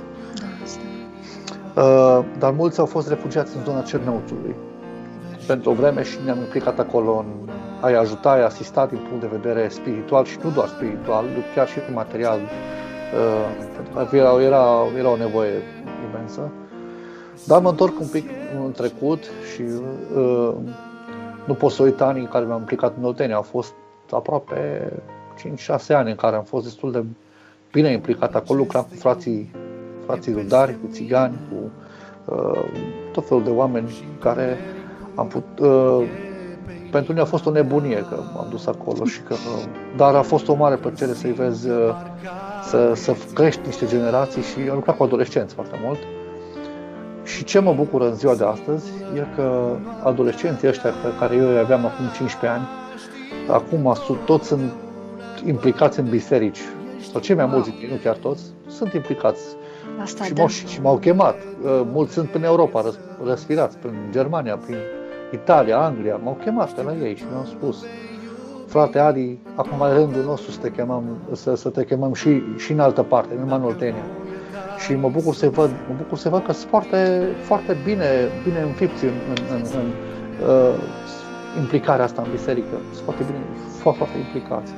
Și asta spun că uh, latura asta misionară mi puțin uh, cunoscută pentru că eu am fost cunoscut doar ca muzician, dar de fapt, așa ca activitate, o mare parte a timpului mi-am petrecut-o în misiune. Și uh, misiune în adevăratul sens al cuvântului, adică nu că mergeam să vizitez biserici, nu. Mergeam, stăteam câteva zile acolo, uh, vorbeam cu oamenii pe stradă, îi chemam la biserică, făceam pe terenul de fotbal foc, să facem un foc de tabără, uh, la marginea satului, luam chitara, instrumentele, cântam cu ei, de, cu copiii de acolo, veneau și alții și predicam, uh, povesteam despre, despre Domnul Isus, despre mântuire, despre lucrurile privitoare la, la viața veșnică. După aia, uh, bine, de, la când îmi făceam câte o echipă și atunci ne împărțeam, ne împărțeam fiecare, fiecare știa care e resortul lui și am, am încercat să, să uh, mă duc acolo, în miezul, în miezul uh, uh, misiunii și mi-a plăcut foarte tare, cu toate că condițiile știți foarte bine cum sunt. Da, pentru că da. nu beneficiezi de condiții ca acasă și Absolut. ca o persoană cu nevoi speciale e foarte greu să, să mergi. Dar mi-am asumat lucrurile și am spus că uh, Dumnezeu merită lucrul ăsta. Plus că aveam toată energia, eram tânăr, mult, adică nu că acum n-aș fi, dar eram mult mai tânăr decât acum și eram, nu aveam atâtea responsabilități câte am acum și atunci chiar îmi permiteam lucrul ăsta și efectiv uh, uh, ar fi fost, mi-ar fi părut rău să nu, să nu profit de toate aceste lucruri. Um, cu cine ați mai colaborat? Parcă știam de Continental, dacă nu mă înșel. Continental a fost o colaborare de 10 ani, uh, Exact. foarte frumoasă. Eu, fiind în Cluj, mi-a părut rău că n-am colaborat din timp facultății cu ei. Abia după ce am terminat facultatea am început să colaborez cu Continentalul, dar eu după facultatea mi-a rămas să lucrez uh, cu cei din Cluj și atunci eu mi-am, mi-am împărțit viața în Terați și Cluj și după facultate, mulți ani de zile. Deci cu Continentalul a fost o colaborare frumoasă. Noi am uh, uh, la Cluj s-a inițiat un proiect foarte frumos, Sing Gloria, cu dirijorul canadian Don Grieg. Am fost câteva evenimente mari. Uh, Cred că a fost primul eveniment din România care a captat 250 de tineri pe scenă, era în 2011. Nu știu dacă mai fusese până atunci așa ceva în România. Uh, După aceea a urmat BBC-ul la Oradea. Da, da. A fost tot așa un proiect uh, care l-am gândit împreună, adică a fost Răzvan Reste cu Sergiu Strete care au gândit și după aia m-au cooptat pe mine în tot uh, în a, a fost o nebunie pentru noi atunci, pentru că eu nu, nu credeam că în România se va, se va putea face așa ceva. Credeam că doar americanii pot să facă și credeam că trebuie doar cu bani mulți. Și au fost nevoie de bani mulți, dar slavă Domnului că s-au putut face rost și am putut să facem totuși proiectul ăsta. Uh, a fost Santos Prodeo la Sibiu, cu ei a colaborat mai puțin, dar a fost o colaborare frumoasă. Deci acestea sunt grupurile mai, mai mari, să zic așa. Și au mai fost alte formații. Dar cu Consonantis ați încercat? Uh, cu Consonantis nu am încercat. Le-am dat o piesă de-a mea, nu știu dacă au făcut-o, dacă au, dacă au aranjat-o. Uh, îmi place foarte mult, iubesc proiectul ăsta și dar am o relație foarte faină cu cei de acolo, cu Răzvan, cu Monitor Toi, cu cei mai mulți care sunt acolo în, implicați în proiectul, în proiectul ăsta și, și cu cei de la Iubilate, de exemplu. Uh, ca și nevăzător, de ce însușiri, ce calități, de ce este nevoie ca să ai succes, ca să fii acceptat, ca să poți să te simți în elementul tău, să te simți un om capabil de a dărui din sufletul tău și mai ales ca oamenii să primească cu bucurie și cu iubire ceea ce le oferi. De ce ar fi nevoie? Cel mai mult contează să fii tu însuți.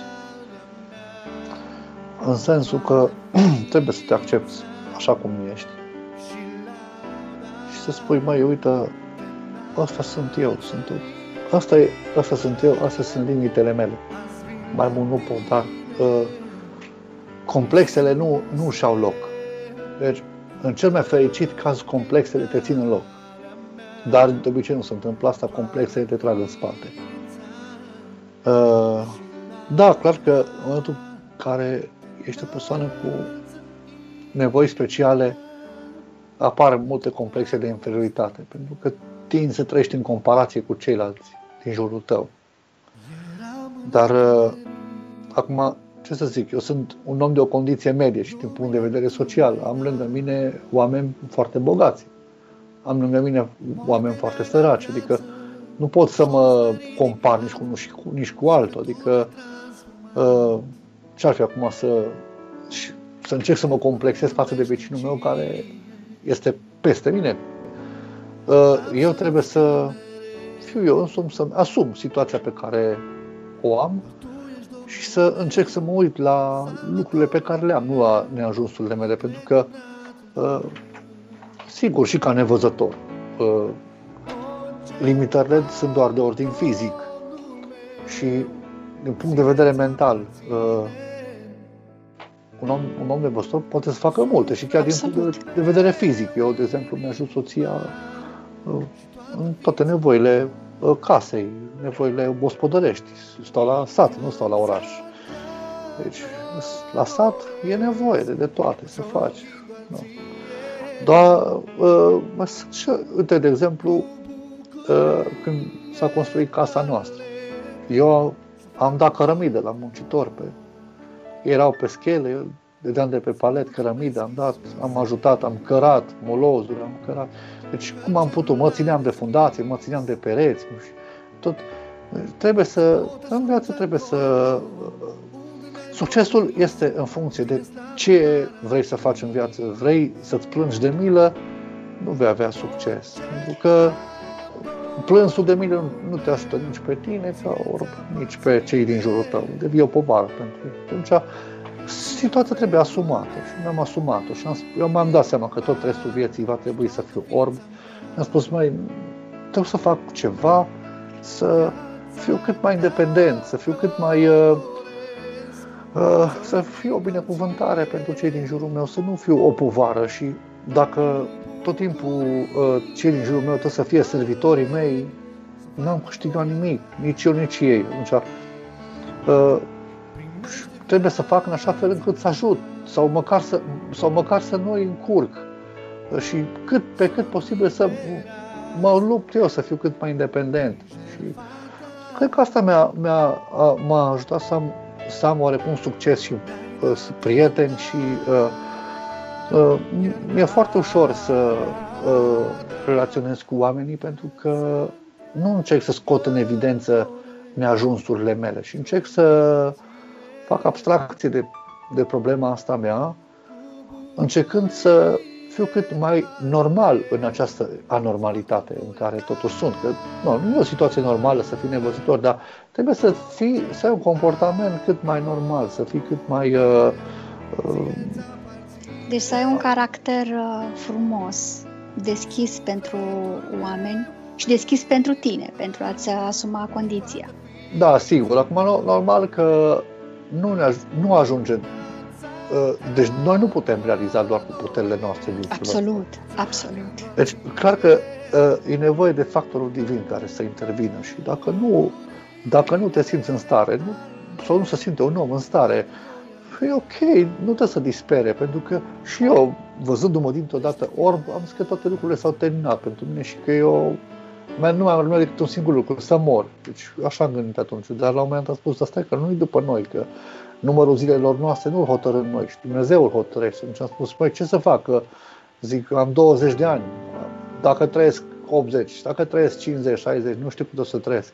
Păi mai am câteva zeci de ani înainte, ce fac? Atunci n-am avut încotro, am spus, Doamne, n-am putere, dar te rog, ajută-mă Tu, că nu, nu pot, efectiv, eu n-am resurse nici morale, nici psihice, nici fizice, încât să, să pot să, să iau de la început și să devin cât mai independent și să pot să am o viață cât mai ușoară, pentru că cât ești mai independent, cu atât mai ușoară viața. Și, na, asta a fost și asta e acum. Da, și uh, legat de acest uh, subiect al relației cu oamenii uh, și cu Dumnezeu, cineva care a știut că o să vorbim, mi-a spus să vă pun o întrebare. Uh, fiind la curent cu demersurile pe care le-ați făcut uh, pentru acele operații, întrebarea a fost ceva de genul dacă nu sunteți dezamăgit de felul cum Dumnezeu uh, a ales să finalizeze acest demers. Uh, am, uh, am fost dezamăgit, dar nu din cauza asta neapărat. Uh, într-un fel, eu am făcut acest demers uh, mergând în America într-un turneu. Am fost ca sunetist pentru o formație și având prieteni prin America, la, la îndemnul lor am rămas să mă operez. Eu n-am fost, n-am plecat setat pe chestia asta. Eu am plecat pentru 3 săptămâni în America, nici mi-am luat haine cu mine, decât așa, pentru 3 săptămâni. N-a știu că rămân 4 luni jumate acolo. Da, în fine, a fost o conjunctură mai interesantă. Uh, într-un fel, eu aveam 15 ani atunci, din, de când mi-am pierdut vederea și uh, într-un fel nu că eram resemnat, dar am acceptat situația pentru că știu că nu depinde de mine. Am spus, uh, e un Dumnezeu suveran care le are pe toate. E, la un moment dat apare, apare la orizont uh, posibilitatea de a, de a recupera o, o parte din vedere, nu știam cât. Toate că, sincer, eu nu prea am fost foarte încrezător că o să iasă ceva din toată chestia asta, pentru că știam cunoșteam gravitatea problemei, așa că nu mi-am făcut speranțe foarte mari, dar totuși exista un sâmbur de speranță. Și vorba aia, când e să aluneci, te, te, te agheți și de un fir de iarbă. Și eu m-am agățat de firul ăla de iarbă, să zic. Și am încercat demersul ăsta. Uh, ironia a fost că după operație am început un pic să disting, să văd. Nu clar, dar tot era, era diferență față de, față de înainte de operație și față de cum e acum. Că acum am revenit exact la ce a fost înainte de operație. Și uh, în momentul în care des- mă operez și a doua zi deschid ochiul și măi, văd că există, există imagine după 15 ani, era ceva fantastic, știi? Și la un moment dat, uh, măi, văd silueta omului, văd uh, că există un geam în față, văd că există un element de mobilier, adică puteam, puteam distinge, nu le vedeam clar, dar puteam să dau seama, puteam să presupun ce este.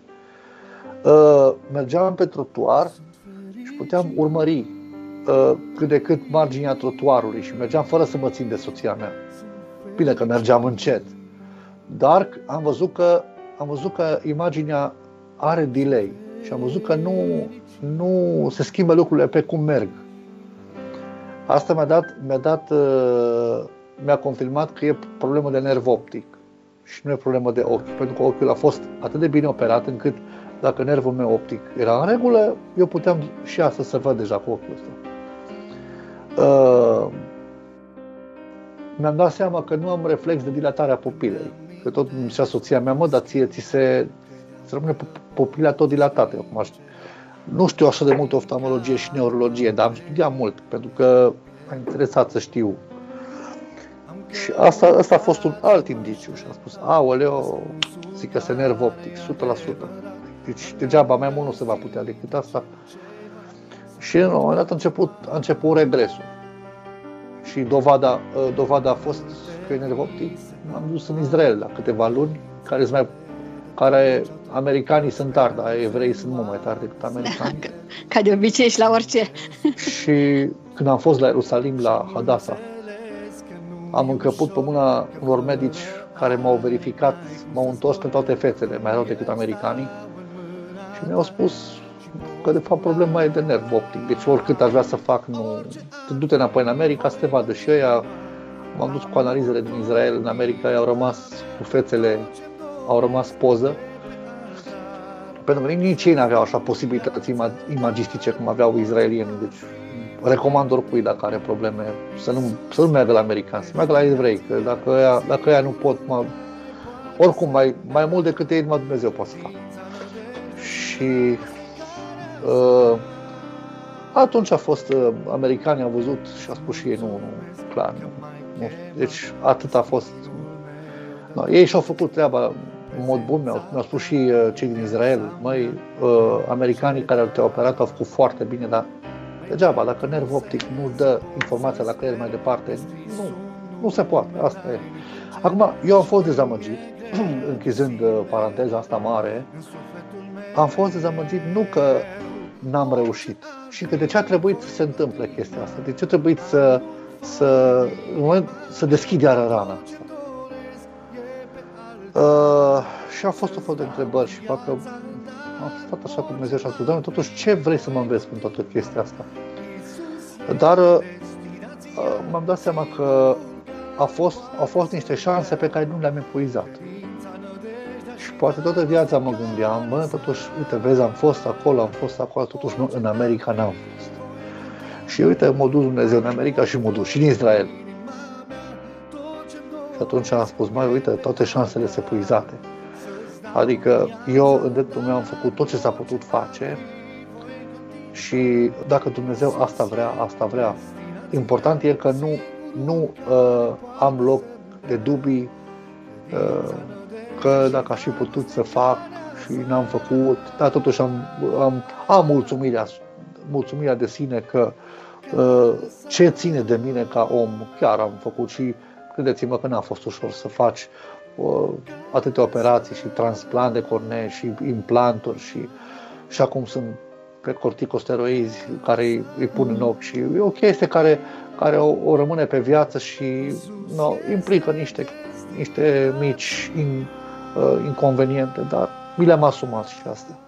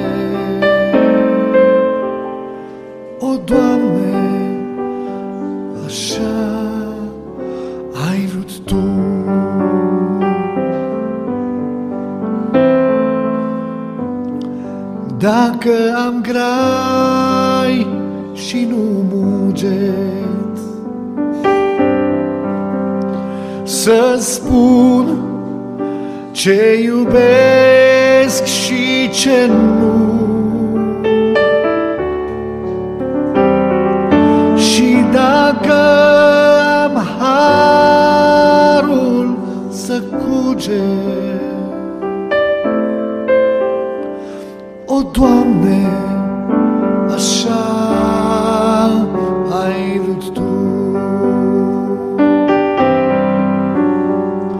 Și dacă am harul să cuget,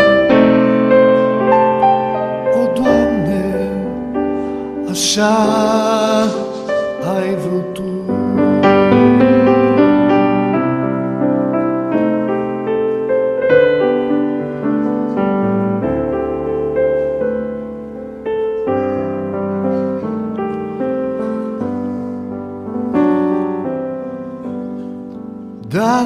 m-ai scos din neghină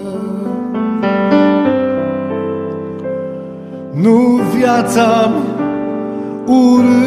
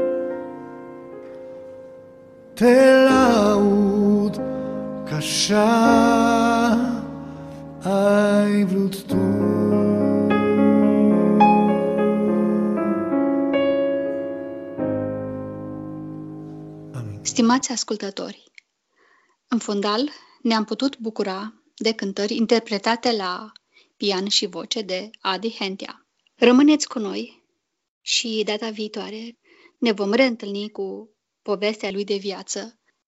Până la o nouă reauzire, fiți veșnic binecuvântați și binecuvântare! Info Pro Lumina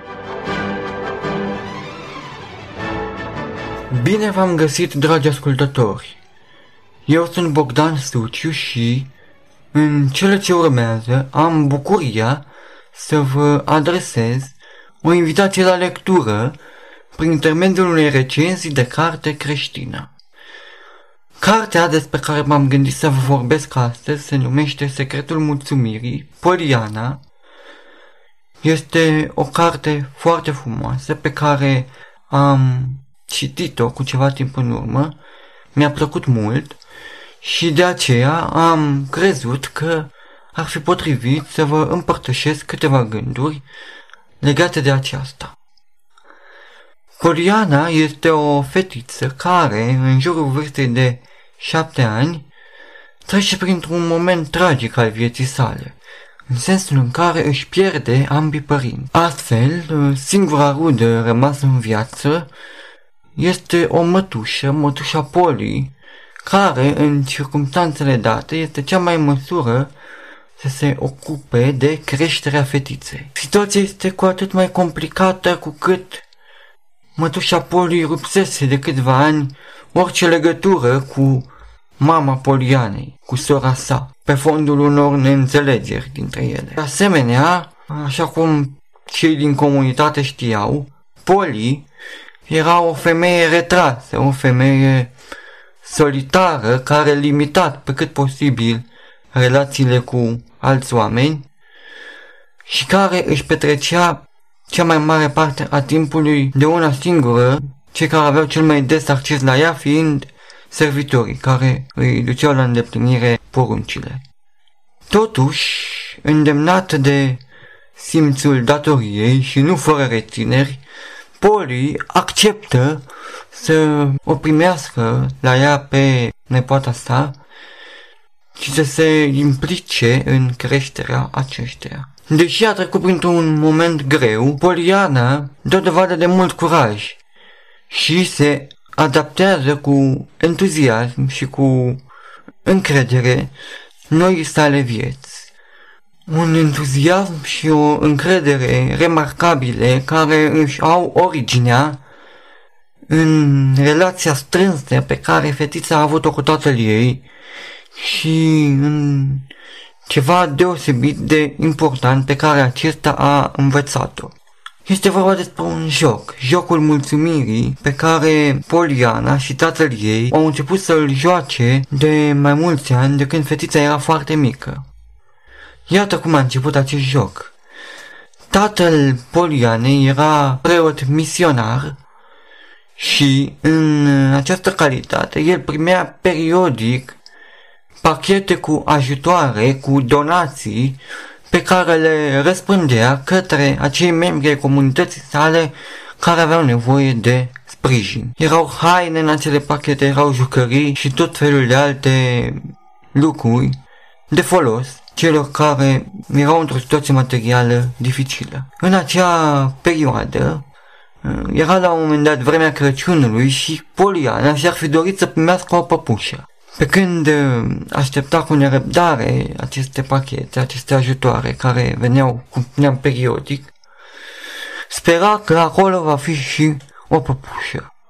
Însă, atunci când a deschis pachetul pe care l-a primit, în locul păpușei pe care și-o dorea, a găsit două cârje. Dezamăgită și supărată că dorința ei nu fusese împlinită, fetița a început să plângă. Dar tatăl ei a consolat-o, a mângâiat-o și i-a spus că ar putea să fie mulțumită de faptul că nu are nevoie de aceste cârje. Deși la prima vedere pare un lucru crud, pare un lucru de neînțeles, totuși, pornind de la acel moment, de la acea situație, Poliana și tatăl ei au continuat să joace acest joc, jocul mulțumirii, care consta în a găsi în fiecare zi și în fiecare situație a vieții un motiv de recunoștință. Uneori e foarte greu să joci acest joc, mărturisește Poliana, însă cu cât e mai greu, cu atât e mai incitant. Pornind de la aceste gânduri, fetița a continuat să joace acest joc și după ce ambii părinți au murit și a provocat și pe cei din jur să îi se alăture în jocul mulțumirii. Astfel, cu atitudinea ei spontană, cu atitudinea ei de bucurie, de entuziasm pe care o răspândea în jur, Poliana a adus o rază de lumină în viața singuratică a mătușii Poli, dar și în viețile altor oameni pe care i-a întâlnit și asupra cărora avea un impact pe care nu și-l imaginase și de care nici nu își dădea seama. Iată câteva exemple de situații în care Poliana a adus o schimbare benefică în viețile celor din jurul ei. La un moment dat, fetița a întâlnit o doamnă, o doamnă mai în vârstă, care era frustrată de faptul că era imobilizată la pat de o boală de mai mulți ani. Era foarte supărată pentru că nu se putea mișca, pentru că depindea în totalitate de alți oameni pentru că fiecare zi semăna cu cealaltă, pentru că era prizonieră a unei rutine pe care nu știa cum ar putea să o întrerupă și cu ce ar putea o schimba. Poliana i-a lansat acestui doamne provocarea de a-i se alătura, de a juca acest joc al mulțumirii. Astfel, doamna a reușit încetul cu încetul să se concentreze mai puțin pe lucrurile pe care nu le putea face și mai mult pe cele pe care le putea face, să simtă mai puțin lipsa lucrurilor pe care nu le avea și să se bucure mai mult de ceea ce avea și să găsească modalități de a fi de folos celor din jurul ei. Un alt exemplu este cel al textelor îmbucurătoare. Și aici este vorba despre un preot, un pastor, care era foarte dezamăgit și supărat pentru că în comunitatea pe care o păstorea existau multe conflicte și multe neînțelegeri pe care nu știa cum le-ar putea rezolva. Într-o întâlnire pe care a avut-o cu Poliana, într-o discuție, aceasta i-a povestit că și tatăl ei a fost pastor și că la un moment dat acesta a făcut un, acesta a făcut un exercițiu. Și anume, a început să citească din scriptură și și-a propus să identifice toate acele texte în care apărea îndemnul bucurați-vă sau în care se făcea o referire la bucurie. El a identificat aceste texte și le-a numit texte îmbucurătoare. Auzind această relatare, păstorul a simțit o încurajare, a simțit că știe cum poate veni în ajutorul credincioșilor săi dezbinați. De unde la început își propusese să transmită un mesaj de corijare, un mesaj care se baza pe acel pasaj biblic în care Domnul Hristos îi mustră pe învățătorii legii cu adresarea vai vouă cărturași farisei fățarnici. Acum, după discuția cu Poliana, păstorul nostru a mers acasă, a studiat Scriptura și a identificat și el acele texte numite îmbucurătoare. Astfel, a putut, la predica de duminică, să le transmită credincioșilor săi un mesaj al bucuriei, să le vestească un Dumnezeu care îi vrea pe copiii săi bucuroși și pe care îl putem sluji cel mai bine atunci când suntem într-o stare de pace și bucurie. Atunci putem să facem fapte care să-L glorifice pe El, așa cum așteaptă de la fiecare dintre noi. Și de treilea exemplu este o situație deosebit de dificilă prin care Poliana a trecut și anume un accident. Poliana a avut un accident din cauza căruia nu s-a mai putut deplasa.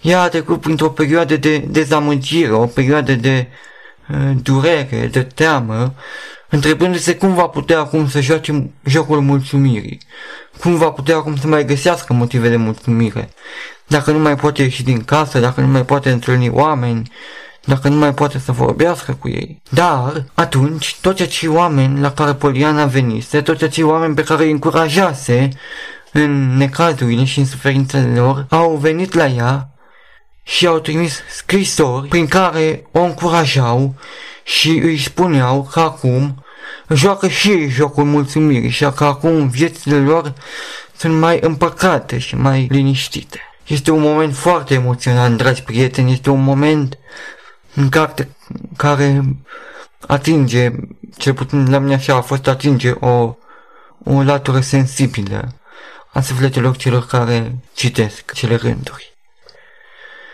Acestea au fost câteva, câteva momente, câteva momente la care m-am gândit să vi le povestesc.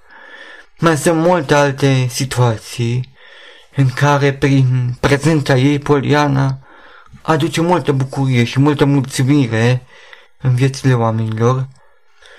Vă invit să descoperiți, să o descoperiți pe Poliana citind cartea. Iar eu, înainte de a încheia, aș dori să vă mai transmit două gânduri. În primul rând, aș dori să vă întreb, ce credeți? Este real acest joc al mulțumirii? Putem găsi în fiecare situație din viața noastră un motiv de mulțumire? V-aș provoca să căutați un răspuns la această întrebare. Cum putem face acest lucru?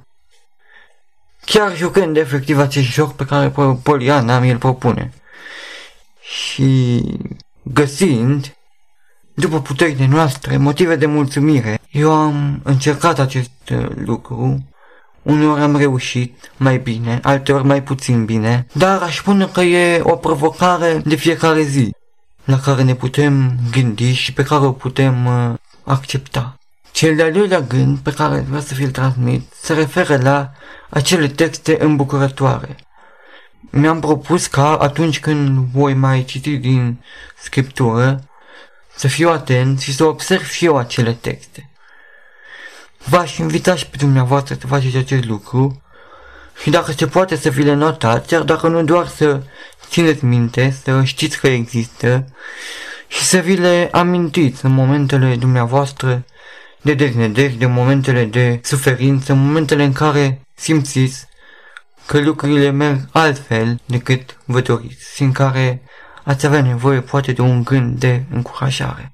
Acestea sunt cele câteva lucruri pe care m-am gândit să vi le transmit și ce v-aș mai spune este că această carte, Secretul Mulțumirii, Poliana, este disponibilă și pentru nevăzători, ea a fost înregistrată la Ploiești în variantă audio și acum poate fi accesată și de acei ascultători care doresc să se bucure de această lectură. În speranța că veți accepta invitația mea de a citi această carte, eu vă mulțumesc pentru atenție și vă doresc toate cele bune. Poșta redacției Iată-ne ajuns și la sfârșitul uh, acestui număr din martie al revistei. Vă mulțumim că ne-ați ascultat și nu uitați că ne puteți uh, contacta pentru orice informații, pentru sugestii legate de materiale, pentru comentarii legate de materiale sau poate chiar dacă vreți să deveniți uh, colaborator, ne puteți scrie un e-mail la adresa luminavieții arond prolumina.ro sau ne puteți vizita site-ul.